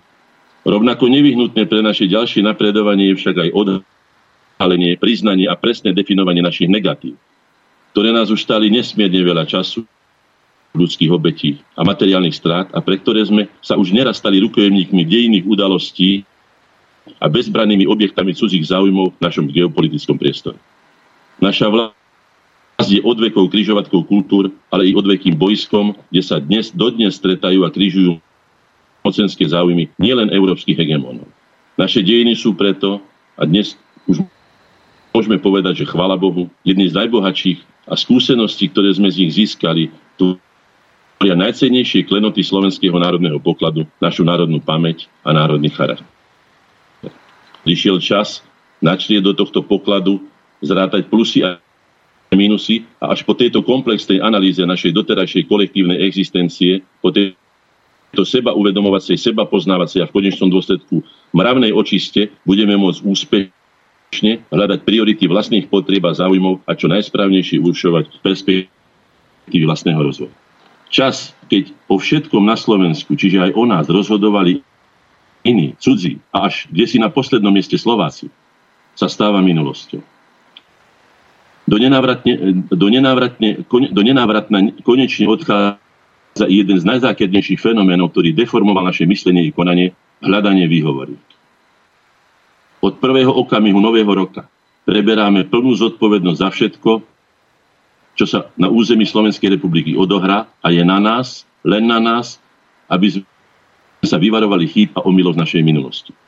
Našou prvoradou úlohou je spoločne vybudovať demokratický právny štát, ktorý bude skutočným domovom a vlastou všetkých príslušníkov slovenského národa, žijú kdekoľvek na svete a zároveň všetkých obyvateľov Slovenska ako rovnoprávnych občanov Slovenskej republiky.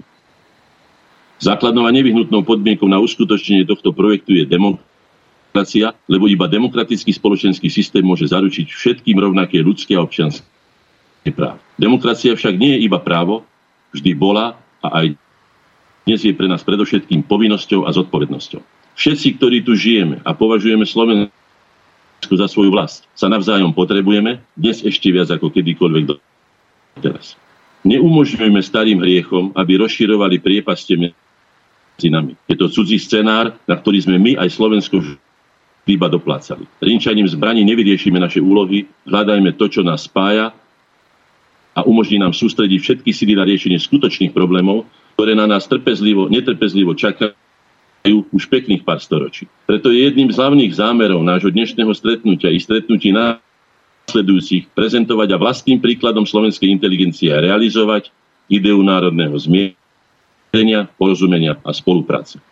Až keď sa nám podarí, až keď sa nám to podarí, budeme môcť o sebe povedať, že sme pripravení riešiť ďalšiu naliehavú a neodkladnú úlohu, nielen premenovať, ale najmä pravdivo od základu pretvoriť minulý vlastne ešte stále terajší, tendenčne deformovaný obraz Slovenska a jeho obyvateľov v očiach svetovej verejnosti. Je to práca výsostne kolektívna, vyjadrujú sa nebývalý priestor, vytvárajú sa nebývalý priestor a pozitívne iniciatívy a poskytovanie možnosti všetkým, ktorí chcú pri tom pomôcť. V tejto situácii by bolo neodpustiteľnou chybou dopustiť, aby naši odborníci museli obchádzať odchádzať zo svojej vlasti preto, že nebudú mať vytvorené podmienky na odovzdanie vedomostí a uplatnenie svojich schopností v prospech vlastného národa v čase, keď ich najviac potrebujú. Tvorivý duchovný potenciál ľudí je najväčším bohatstvom každého národa, každej spoločnosti. Slovensko ešte nikdy nedisponovalo takým množstvom a takou kvalitou vlastnej inteligencie, ešte nikdy nebolo také silné a také bohaté. Využíme tento tvorivý duchovný potenciál a považujme našu prácu, ktorú prvý raz v našich dejinách robíme predovšetkým na svoj prospech, za odmenu, poctu a najčastejšiu povinnosť za prejav našej vďaky, že sme to práve my, ktorí môžeme sny a túžby toľkých generácií Slovakov uskutočniť pod vlastným menom a dať im vlastnú tvár. Vážení priatelia, cení hostia, určite si všetci uvedomujeme, že sme sa tu nezišli preto, aby sme vynašli zázračný všeliek na všetky naše neduhy a problémy. To prenechajme alchymistom. Jedno si však s určitosťou, a dokazuje to aj vaša bohatá prítomnosť, všetci uvedomujeme, že spoločne vyriešime viac a kvalitnejšie ako každý z nás o sve a o to nám predsa ide. Dajme sa teda do práce, lebo dejiny sa nepíšu perom, ale činmi a skutkami. Prastará slovenská múdrosť hovorí, e, prastará slovenská ľudová múdrosť, ktorá, tak ako všetky skutočné múdrosti, vychádza z vlastných skúseností, hovorí. Pomôž si človeče, aj pán Boh ti pomôže. Už teda pomáhajme si predovšetkým sami navzájom, lebo len tým dokážeme, že sme hodní pomoci. V tom je mravný imperatív našich dejín. Nech nás pri práci sprevádza heslo múdrosť, tvornosť, vytrvalosť, ktoré je heslom spoločnosti slovenskej inteligencie Korene, ktorá vás týmto srdečne víta ako organizátor môjim prostredníctvom na prvom zasadnutí stálej konferencie slovenskej inteligencie Slovakia Plus. Týmto som sa prihovoril tým ľuďom a oni vydržali so mnou pracovať od toho 30. novembra hmm. 92 až do dnes. A včera som či predvčerom dal do tlače ďalší náš zborník Slovanstva svet súčasnosti, ktorým sme vzali poctu tento raz 200. inému výročiu, 200. výročiu ľudový Štúra. Tak si myslím, že našou úlohou skutočne bolo zapalovať a získavať týchto ľudí, alebo získavať inteligenciu pre prácu, pre svoj vlastný národ to, čo sa deje dneska, nie sme s tým spokojní. Odchádza nám inteligencia, hľada šťastie a hľada naplnenie zmyslu svojho života v zahraničí. A ja sa pýtam, pýtam sa najmä mladých ľudí. Toľké roky sme čakali na to. Tisíc ročie sme na to čakali, aby sme mohli konečne zveladiť svoju vlastnú vlast, doma vlastnú záhradu. Je vám milšie za, ja neviem, trikrát taký plat robiť pre cudzích ľudí, keby ste tu mohli robiť na svojom vlastnom, urobiť perspektívu pre vlastné deti, urobiť svoj raj na zemi tu na, doma, u nás. No, sú to otázky, na ktoré treba odpovedať samozrejme spoločne, ale takto som sa prihovoril, to, to boli naše základné, základné úlohy. Zjednotiť slovenskú inteligenciu, zapojiť ju do práce pre svoj národ, byť príkladom e, národného zmierenia, porozumenia a spolupráce všetkých. Ja keď som pozýval na túto konferenciu, som prvý raz organizoval konferenciu, mal som 42 rokov, nikdy predtým som to nerobil, tak som si zobral telefónny zoznam a pozval som všetky také nejaké významné organizácie. Pozval som aj katolíkov, aj evanelíkov, pozval som aj židov, pozval som všetko, čo som tam našiel. Je pravdou, že napríklad vtedajší biskup Uhorskaj na evangelickej cirkvi Augsburského význania ma doslova, prepačte, zaviera sprdol v telefóne, že čo si ja myslím, kto som to vlastne ja a že či on má na kadejaké stretnutia e, čas chodiť. A ja som len tak vtedy nadhodil, no už dobre, pán generálny, ja neviem, ako oni to majú tam tie evanelici, hej, tak ale tam aj kardinál Tomko nás reku, aj toto, tak potom trošku zmekol, aj reku otec Koreza, tak, no, hneď na to, ako sme si my vytvorili túto konferenciu, ktorá nikoho nevydelovala, ako ste to počuli, nikoho, občanov, mohli tam aj Maďari, mohli tam byť aj Židia, mohli tam byť aj. Prišiel tam Jano Čarnogurský, náš dlhodočný oponent prišiel tam, bol tam, mám aj fotku, tuto je odfotený aj v tomto, v tomto zborníku vo fotodokumentácii, je tam. Nikomu sme dvere nezavreli. A myslím, že v tom bolo veľký úspech tejto konferencie, že ona sa vyčírila. Niektorí ľudia pochopili, že tam nepatria, že im to nevyhovuje, ale my sme pokračovali a pokračujeme dodnes deň a bol by som rád, keby túto štafetu po 25 rokoch na budúci rok prevzali už aj mladšia generácia, pretože tie problémy, ktoré, ktoré prichádzajú sami, veď ten svet sa hýbe, vidíte, že tie problémy dokonca narastajú. Sa nevyriešia sami. Ani jeden človek ich nevyrieši. Bolo by sa treba spojiť. A bolo by treba, aby mladí svoju prirodzenú povinnosť prevzali a uvedomili si tiež to slovenské staré porekadlo. Len tak budeš ležať, ako si usterieš. Ak si chceš zo špajze alebo z komory odrezať slaninu, tak si ju tam musíš zavesiť. Inak sa to nedá. Hmm. Naučme sa či z vlastnej práce a naučme sa skutočne využívať ten tvorivý potenciál ktorý je v nás taký bohatý, že žijú z nás mnohé iné národy, vyše 2, 2 milióny 800 tisíc Slovákov slúži v zahraničí. Ja sa pýtam, a čo vaša vlastná vlast? No, ja vás len trošku teraz preruším, opakujem, nechcem to veľmi robiť, lebo viem, že máte veľa informácií dnes, s ktorými sa chcete podeliť, ale len teraz ako na základe toho, čo hovoríte, tak píše tu Zuzana, poslucháčka, taký mail už napísala predtým, Ale teraz sa mi to hodí prečítať, keď ona vraví, že všetko, čo hovoríte, mi sedí, ďakujem vám za tieto informácie, ale ako pre tieto záležitosti natchnúť mládež? Toto sa pýta, že, že, že ako toto akoby odovzdať mládeži tie, tá, tieto veci, o ktorých teraz hovoríte. A ona tam potom ešte doplňa v tom svojom maili, že teda ale tá mládež dnes je akoby e, zabavená úplne inými vecami, ako keby, že, že, že nebudem to celé čítať, lebo je ten mail veľmi dlhý, ale, ale iba tam hovorí niečo v tom zmysle, že proste mládež je odpútavaná od týchto podstatných vecí, o ktorých dnes hovoríte, tak pýta sa, ako v tejto dobe, ktorú teraz zažívame, kde teda mládež má tých tisíc trblietok, kde sa môže venovať a, a práve nezaujímať o toto, ako ich natchnúť pre tieto veci, o ktorých dnes hovoríte? No, motivovať niekoho, to je presne ako niekoho vychovávať. Je najlepšie, to sa týka rodičov, učiteľov a nakoniec aj nás, kohokoľvek, kto sa postaví na čelo nejakej skupiny, je vlastný príklad. Ja už lepšiu motiváciu si predstaviť neviem, poviem vám to celkom úprimne. Isté, že sú aj iné motivácie, ja ich nazývam náhradné, nie plnohodnotné, ale sú veľmi účinné. Napríklad poviem vám ktorú. Mladí ľudia. Mladí ľudia sú vitálni, sú väčšine hladní, sú dynamickí, sú zvedaví. To sú všetko, sú, sú tvoriví, to sú všetko krásne veci a dobre, ale sú fantasticky zneužiteľné. Keby som ja mal možnosť na každej našej konferencii, akože nemám toľko peňazí, aby som zaplatil, koľko razy sa skladáme len na miestnosť, na prenajom miestnosti, alebo na zborník, teraz to vám nebudem ani hovoriť, čo ja tu zažívam. Nie, že sme zborník dva mesiace robili, akože po tej gramaticko alebo graficko nejaké stránke. Ale keď som sa dozvedel, akú cenu máme za ňo zaplatiť, tak vám môžem povedať, že sa skladáme po 10, 15, 20 eur, ako, ako, no skladáme sa ako žobráci, to vám poviem, vo vlastnom štáte. Nebudem to ani teraz rozvázať, lebo to je, to je veľmi smutná kapitola. Čiže ja viem, že je tu motivácia. Keby som ja urobil pri každej konferencii banket, ako sa nám raz len podaril, keď nám pán Kabát, tedajší nejaký mesiarský magnát, alebo ako by som to nazval, inak mu za to veľmi pekne ďakujem, povedal, viete čo, pán Hornáček, nedávam peniaze, ja peniaze nemám, alebo vám nedám, to už neviem, čo povedal, ale urobím vám tam banky. A on mi tam poslal nejakého chlapa, ktorý to už robili, ja neviem, pre úrad vlády, alebo ja neviem, pre koho. A my keď sme skončili tú konferenciu, a ja som si myslel, že som prišiel niekde, že sa mi to aj sníva. To sme nemohli ani zésť, že zésť. To, to, to, a na oči to bolo krásne. Všetko bolo čisté, bohaté, vyblískané, čašníci ruky za chrbtom, servitky cez, cez ruky. No, ja viem, že takto by sme vedeli zísť získať. Ale pýtam sa, musíme získavať na, na zveľaďovanie vlastnej vlasti, vlastnej deti takýmto náhradným spôsobom. Ja, pán e, Korony, aj všetci, čo ma počúvate, som za túto 26 ročnú robotu, ktorú robím, nikdy v živote nezobral ani 10 haliek.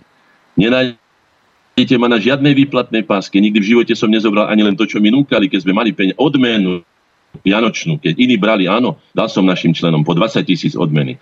Uh, moja žena zarábala 4700 korún, to bolo na korune ešte, hej, a môj vedúci sekretár, keď som vedel zohnať peniaze, mal 12 tisíc korún. A všetci mi hovorili, že či som blázon, že ne, zamestnám tam svoju ženu, ktorá všetky tieto veci hravo zvláda, pretože robí dlhé roky sekretárku na, na akadémii, hej. A ja som im povedal, neurobím to. Neurobím to, aby nemohol nikto v živote povedať, že Hornáček založil do Slovakiu plus na to, aby na jej sekretariate mohla jeho žena dostávať trikrát toľko, ako dostáva na akadémii. Tento môj principiálny postoj som si zachovával nielen preto, že by som bol taký pruderný súchár, ale preto, aby som bol príkladom tým ľuďom, ktorí bez toho, aby sa zacengalo peniaz a s mešcom nedokážu pre svoj národ urobiť nič. Ja som živým príkladom a to mi nikto nevyvráti. Či majú ľudia majú radi a mnohí ma nemajú radi pre mnohé veci a ja im to ani neodopieram. Že mi nemajú čo dokázať že som sa nabalil pri privatizácii, bol som aj politikom, že by som zobral korunu z toho, čo som ja tam donášal peniaze. Že som zobral za knihy, ktoré sme vydali. Nikdy v živote nenájdete nikde, že by Vilo Hornáček, predseda Združení slovenskej inteligencie, za svoju prácu, ktorú ja berem ako na otár vlasti. Je to trošku zastaralé. Ja priznám sa, že áno, som taký taký, no, som potomok Bernolakov a Štúrovcov. Som vedomý a programový som. A viem, ako aj oni žili. A viem, že to bolo vždy ťažké. Veď po Štúrovi zostala len tá šablá, tá puška nešťastná, ktorá ho postredila. A knihy. Nič po ňom iné nezostalo. No samozrejme obrovské dielo a odkaz pre nás všetkých príkladu. Takže aká motivácia? Ja sa pýtam, není pre vás motivácia, keď sme vám založili štát, keď ste konečne máte na v katastrálnej mape sveta, máte vlastný štát, ste vo ste vo všetkých a vy teraz utekáte ako vaši rodičia, ktorí tu v tom Uhorsku neboli považovaní za iné, len za butatótov. Vy dneska rovnoprávni, vy vlastníci tohto štátu, vy utekáte preč. Tak akú motiváciu chcete? Čo vám mám na to povedať? No ináč, je mi veľmi ľúto tejto generácie, že má nesmierne veľa aj veci, ale má aj nesmierne minové pole rôznych prepadlísk a pascí, počnú s drogami, konzumným spôsobom života, pornografiou, promiskuitou, neviem čo všetko by som povedal, čo sme my nemali. A Štúrovci to už vôbec nemali. Veď oni v tom tichu nebola ani rozhlas, ani televízia, nikto im veľmi hlavy nevyplachoval. Keď mali si tomu národu, mali toho času dosť, no nechcem to samozrejme zľahčovať, prepáčte, to som nemyslel tak, ale chcel som povedať, že táto generácia je doslova ako pána zver. Áno, môžeš mať aj auto, môžeš mať aj lietadlo, môžeš si kúpiť zaoceánsky pár môžeš byť miliardár, môžeš pochodiť celý svet, môžeš, ja neviem, čo všetko môžeš, hej? Ale nemali by zabúdať, že rodné hniezdo, povinnosť voči vlastnému národu, voči vlastnému rodu, voči vlastnej rodine, voči vlastným deťom, voči vlastnej budúcnosti, to sú základné hodnoty života, ktoré sa nedajú nahradiť ničím. A ja viem, že na to títo ľudia prídu, len sa obávam že mnohí na to prídu vtedy, keď už nebudú vládať robiť. Keď budú mať 50-60 rokov. Už videli celý svet, už ja neviem, čo už by chceli aj robiť, ale už nevládzu. Už sú vyžití mnohí, už by chceli, ja neviem aj čo všetko robiť, ale už, už sa nedokážu zrušiť ani na peknom devčati, lebo už videli všetky pornografie, ktoré ja neviem, kto kedy vytlačil no, a tieto úbohy. Pán Hornáček, som... považujem si za potrebné vás upozorniť a vy viete, prečo, prečo, prečo to robím, že potrebujem za, alebo to považujem za potrebné vás upozorniť, že máme už len 10 minút do konca relácie. 10 minút. 10 ano. minút zhruba, keď rátam poslednú pesničku, ja tu, áno. Mám 18 minút, 22-18. Vy máte no, koľko na No áno, ja mám 19, ale no. tam mám ešte minútku a tam ešte nejaká záverečná pesnička, no, takže to tak ako zhruba vyzerá. Ďakujem pekne. Týmto som povedal vlastne všetko. Ja viac neviem k tomuto povedať. Keď sa nedokáže niekto motivovať tým, že má rád svoju vlast, svoj národ, svoju rodinu, a chce sa zavďačiť tým veľkým mužom, ktorí, ale ženám, ktorí za nás padli, tým, tým miliónom slovenských matiek, ktoré nemohli ani po slovensky hovoriť pomaly doma, lebo im to zaklad. Teraz všetko máme. A teraz to vzdáme. No, tak to je môj a prečítam vám uznesenie z tej konferencie, pretože toto je náš prínos, náš prínos inteligencie do týchto dynamických časov medzi prijatím, medzi víťazstvom vo voľbách, prijatím deklarácie, ústavy a nakoniec aj vyhlásením štátu. Prečítam vám, čím sme sa my zaviazali tomuto národu a nech dejiny aj naši súčasníci povedia, nakoľko sme klamali, nakoľko sme nerobili, nakoľko sme si to vymýšľali.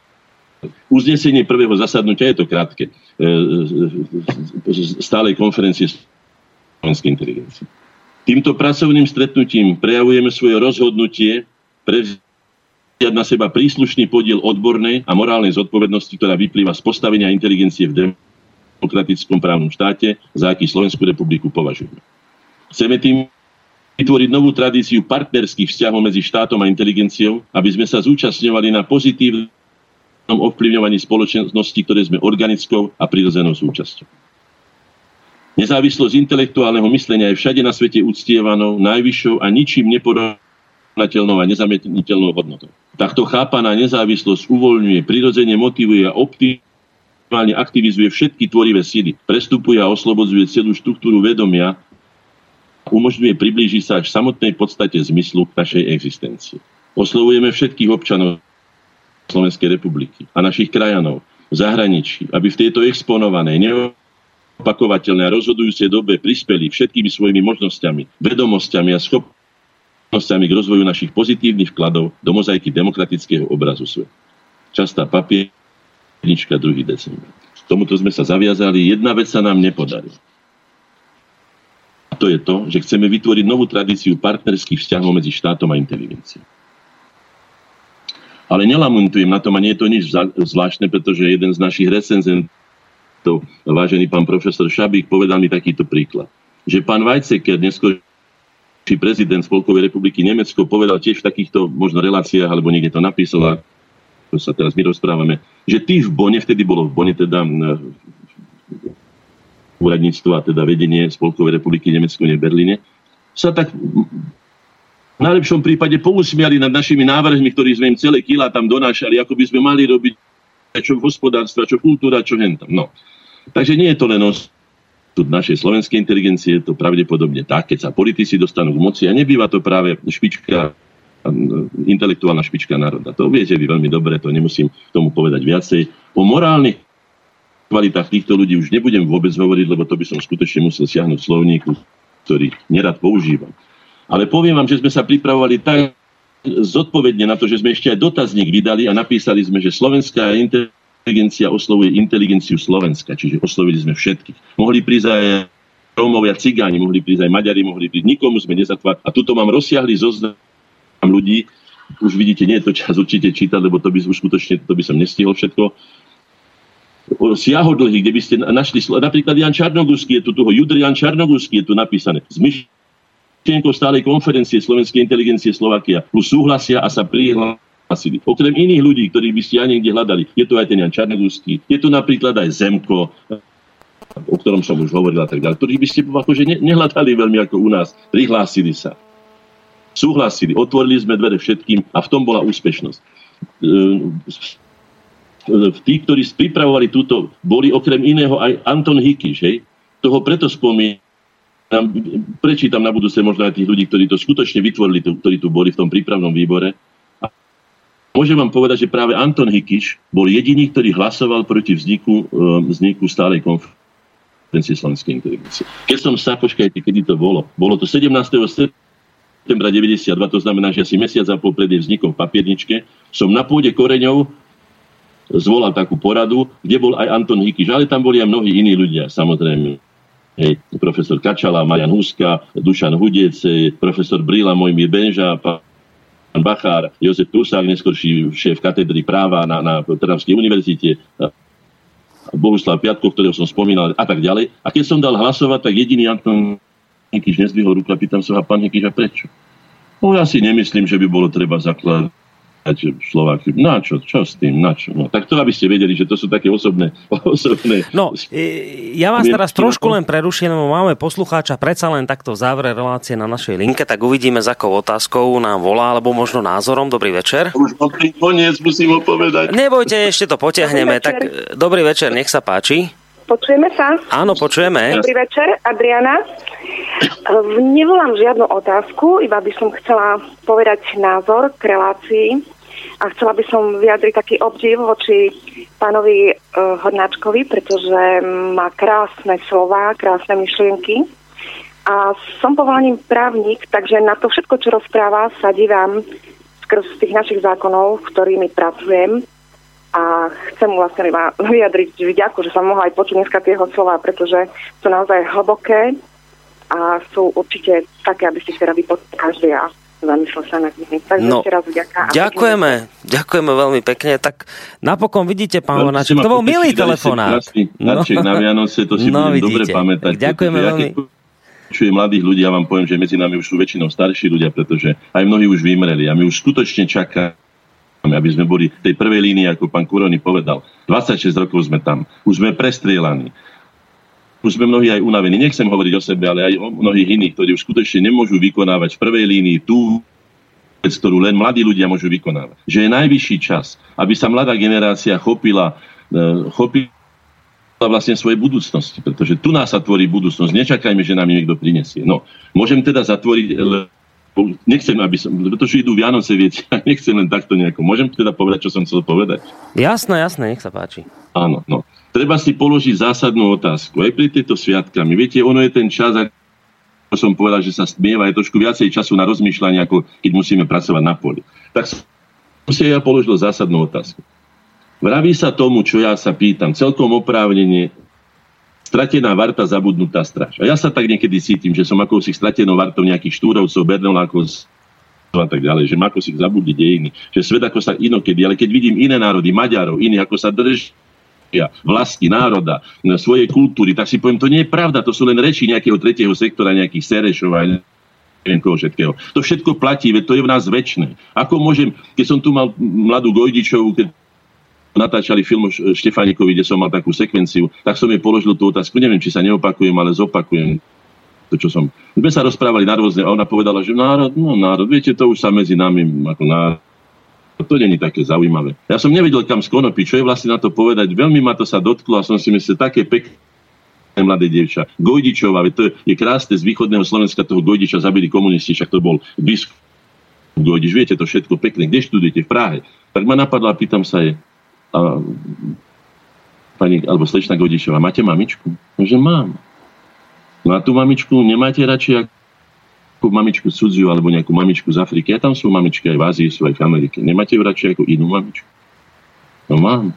No a prečo nemáte svoj národ radšej, alebo je vám, nemá bližší ako iné národy? Veď ste tu prežili celý život, z neho pochádzate. No, to len chcem povedať, že nepovedala mi na to, ale myslím, že sa zamyslela. No, tak teraz v tej stratenej varte zabudnutej stráži. Ja sa pýtam, sú to tí, ktorí stratili, e, tí, ktorých stratili, alebo tí, ktorí sa sami zabudli, tí, ktorí nemajú spojenie s velením armády, alebo s prezidentom, alebo s predsedom vlády, to sú oni? Alebo sú to tí, ktorí v predvoji a na styku frontov zabíjajú iných, rabujú ich mesta, vypalujú domy, búrajú ich hrady, Otázka pre jedných rovnako aj pre druhých je tá istá.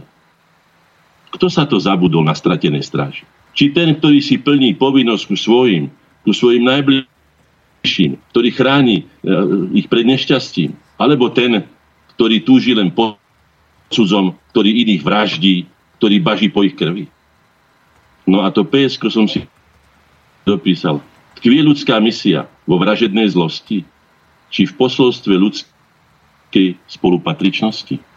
No a keďže sa blížime tým sviatkom znovuzrodenia nádeje, každoročného znovuzrodenia nádeje, pre nás ľudí je ním dieťa, narodenie dieťaťa. Od Lucie do Vianoc kračún, ako to nazývali naši predkovia, sa dní skracujú, preto kračún, a noci sa predlžujú.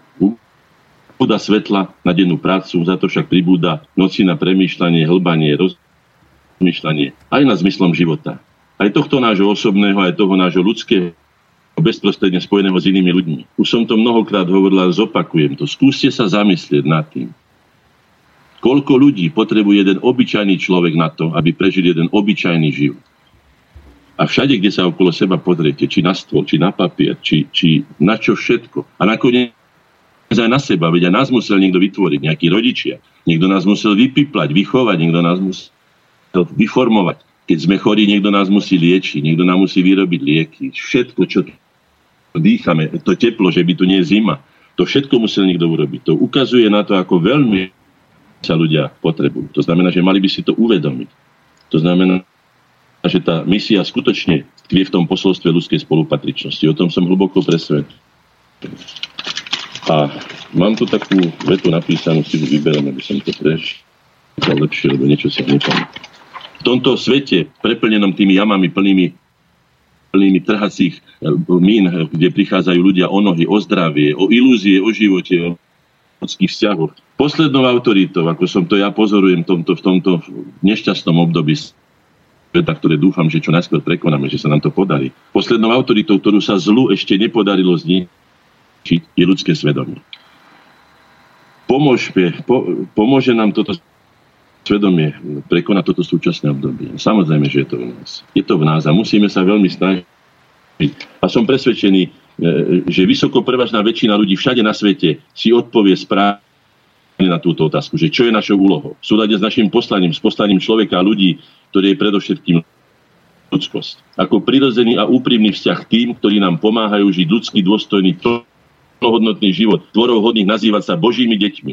Deťmi stvorenými na jeho obraz, jeho ako ideálu našich predstav a snažení zároveň cieľa nášho vývoja tomuto ideálu. Nepokazme si a nepokazme to najmä tým našim najmenším, nevinným a bezbranným, našim deťom, ktorým predovšetkým patria prichádzajúce sviatky rodiny, pokoja, pohody, mieru a lásky v nás aj okolo nás. Aby si stvoriteľ, nech ním už je ktokoľvek, v koho ľudia veria, nemusel povzdychnúť týmito slovami. Vytvoril som pre vás raj. Vy ste si vybrali zem, aby ste z nej urobili peklo. Verme a robme všetko preto, aby sa tak nestalo. A všetkým, ktorí sú nositeľmi misie ľudskosti, všetkým ľuďom dobrej vôle, úprimne z celého sa prajem, aby sme spoločne prežili sviatky znovu zrodenia nové nádeje v pohode a šťastí a v šťastí aj celý budúci nový rok 2017. Ďakujem vám pekne. Ďakujeme veľmi pekne aj my. Z tejto relácie sa teda, ako ste už naznačili, budeme počuť až v novom roku, v roku 2017 a predpokladám, že budeme v týchto témach pokračovať ďalej. S radosťou. Tak, toľko teda William Hornáček, ďakujem veľmi pekne, majte sa do počutia. Príjemné sviatky, ďakujem pekne a do počutia. No a lúčim sa s vami aj ja, v tejto chvíli Boris Koroni, majte sa pekne, do počutia. Táto relácia vznikla za podpory dobrovoľných príspevkov našich poslucháčov. I ty sa k ním môžeš pridať. Viac informácií nájdeš na www.slobodnyvysielac.sk Ďakujeme.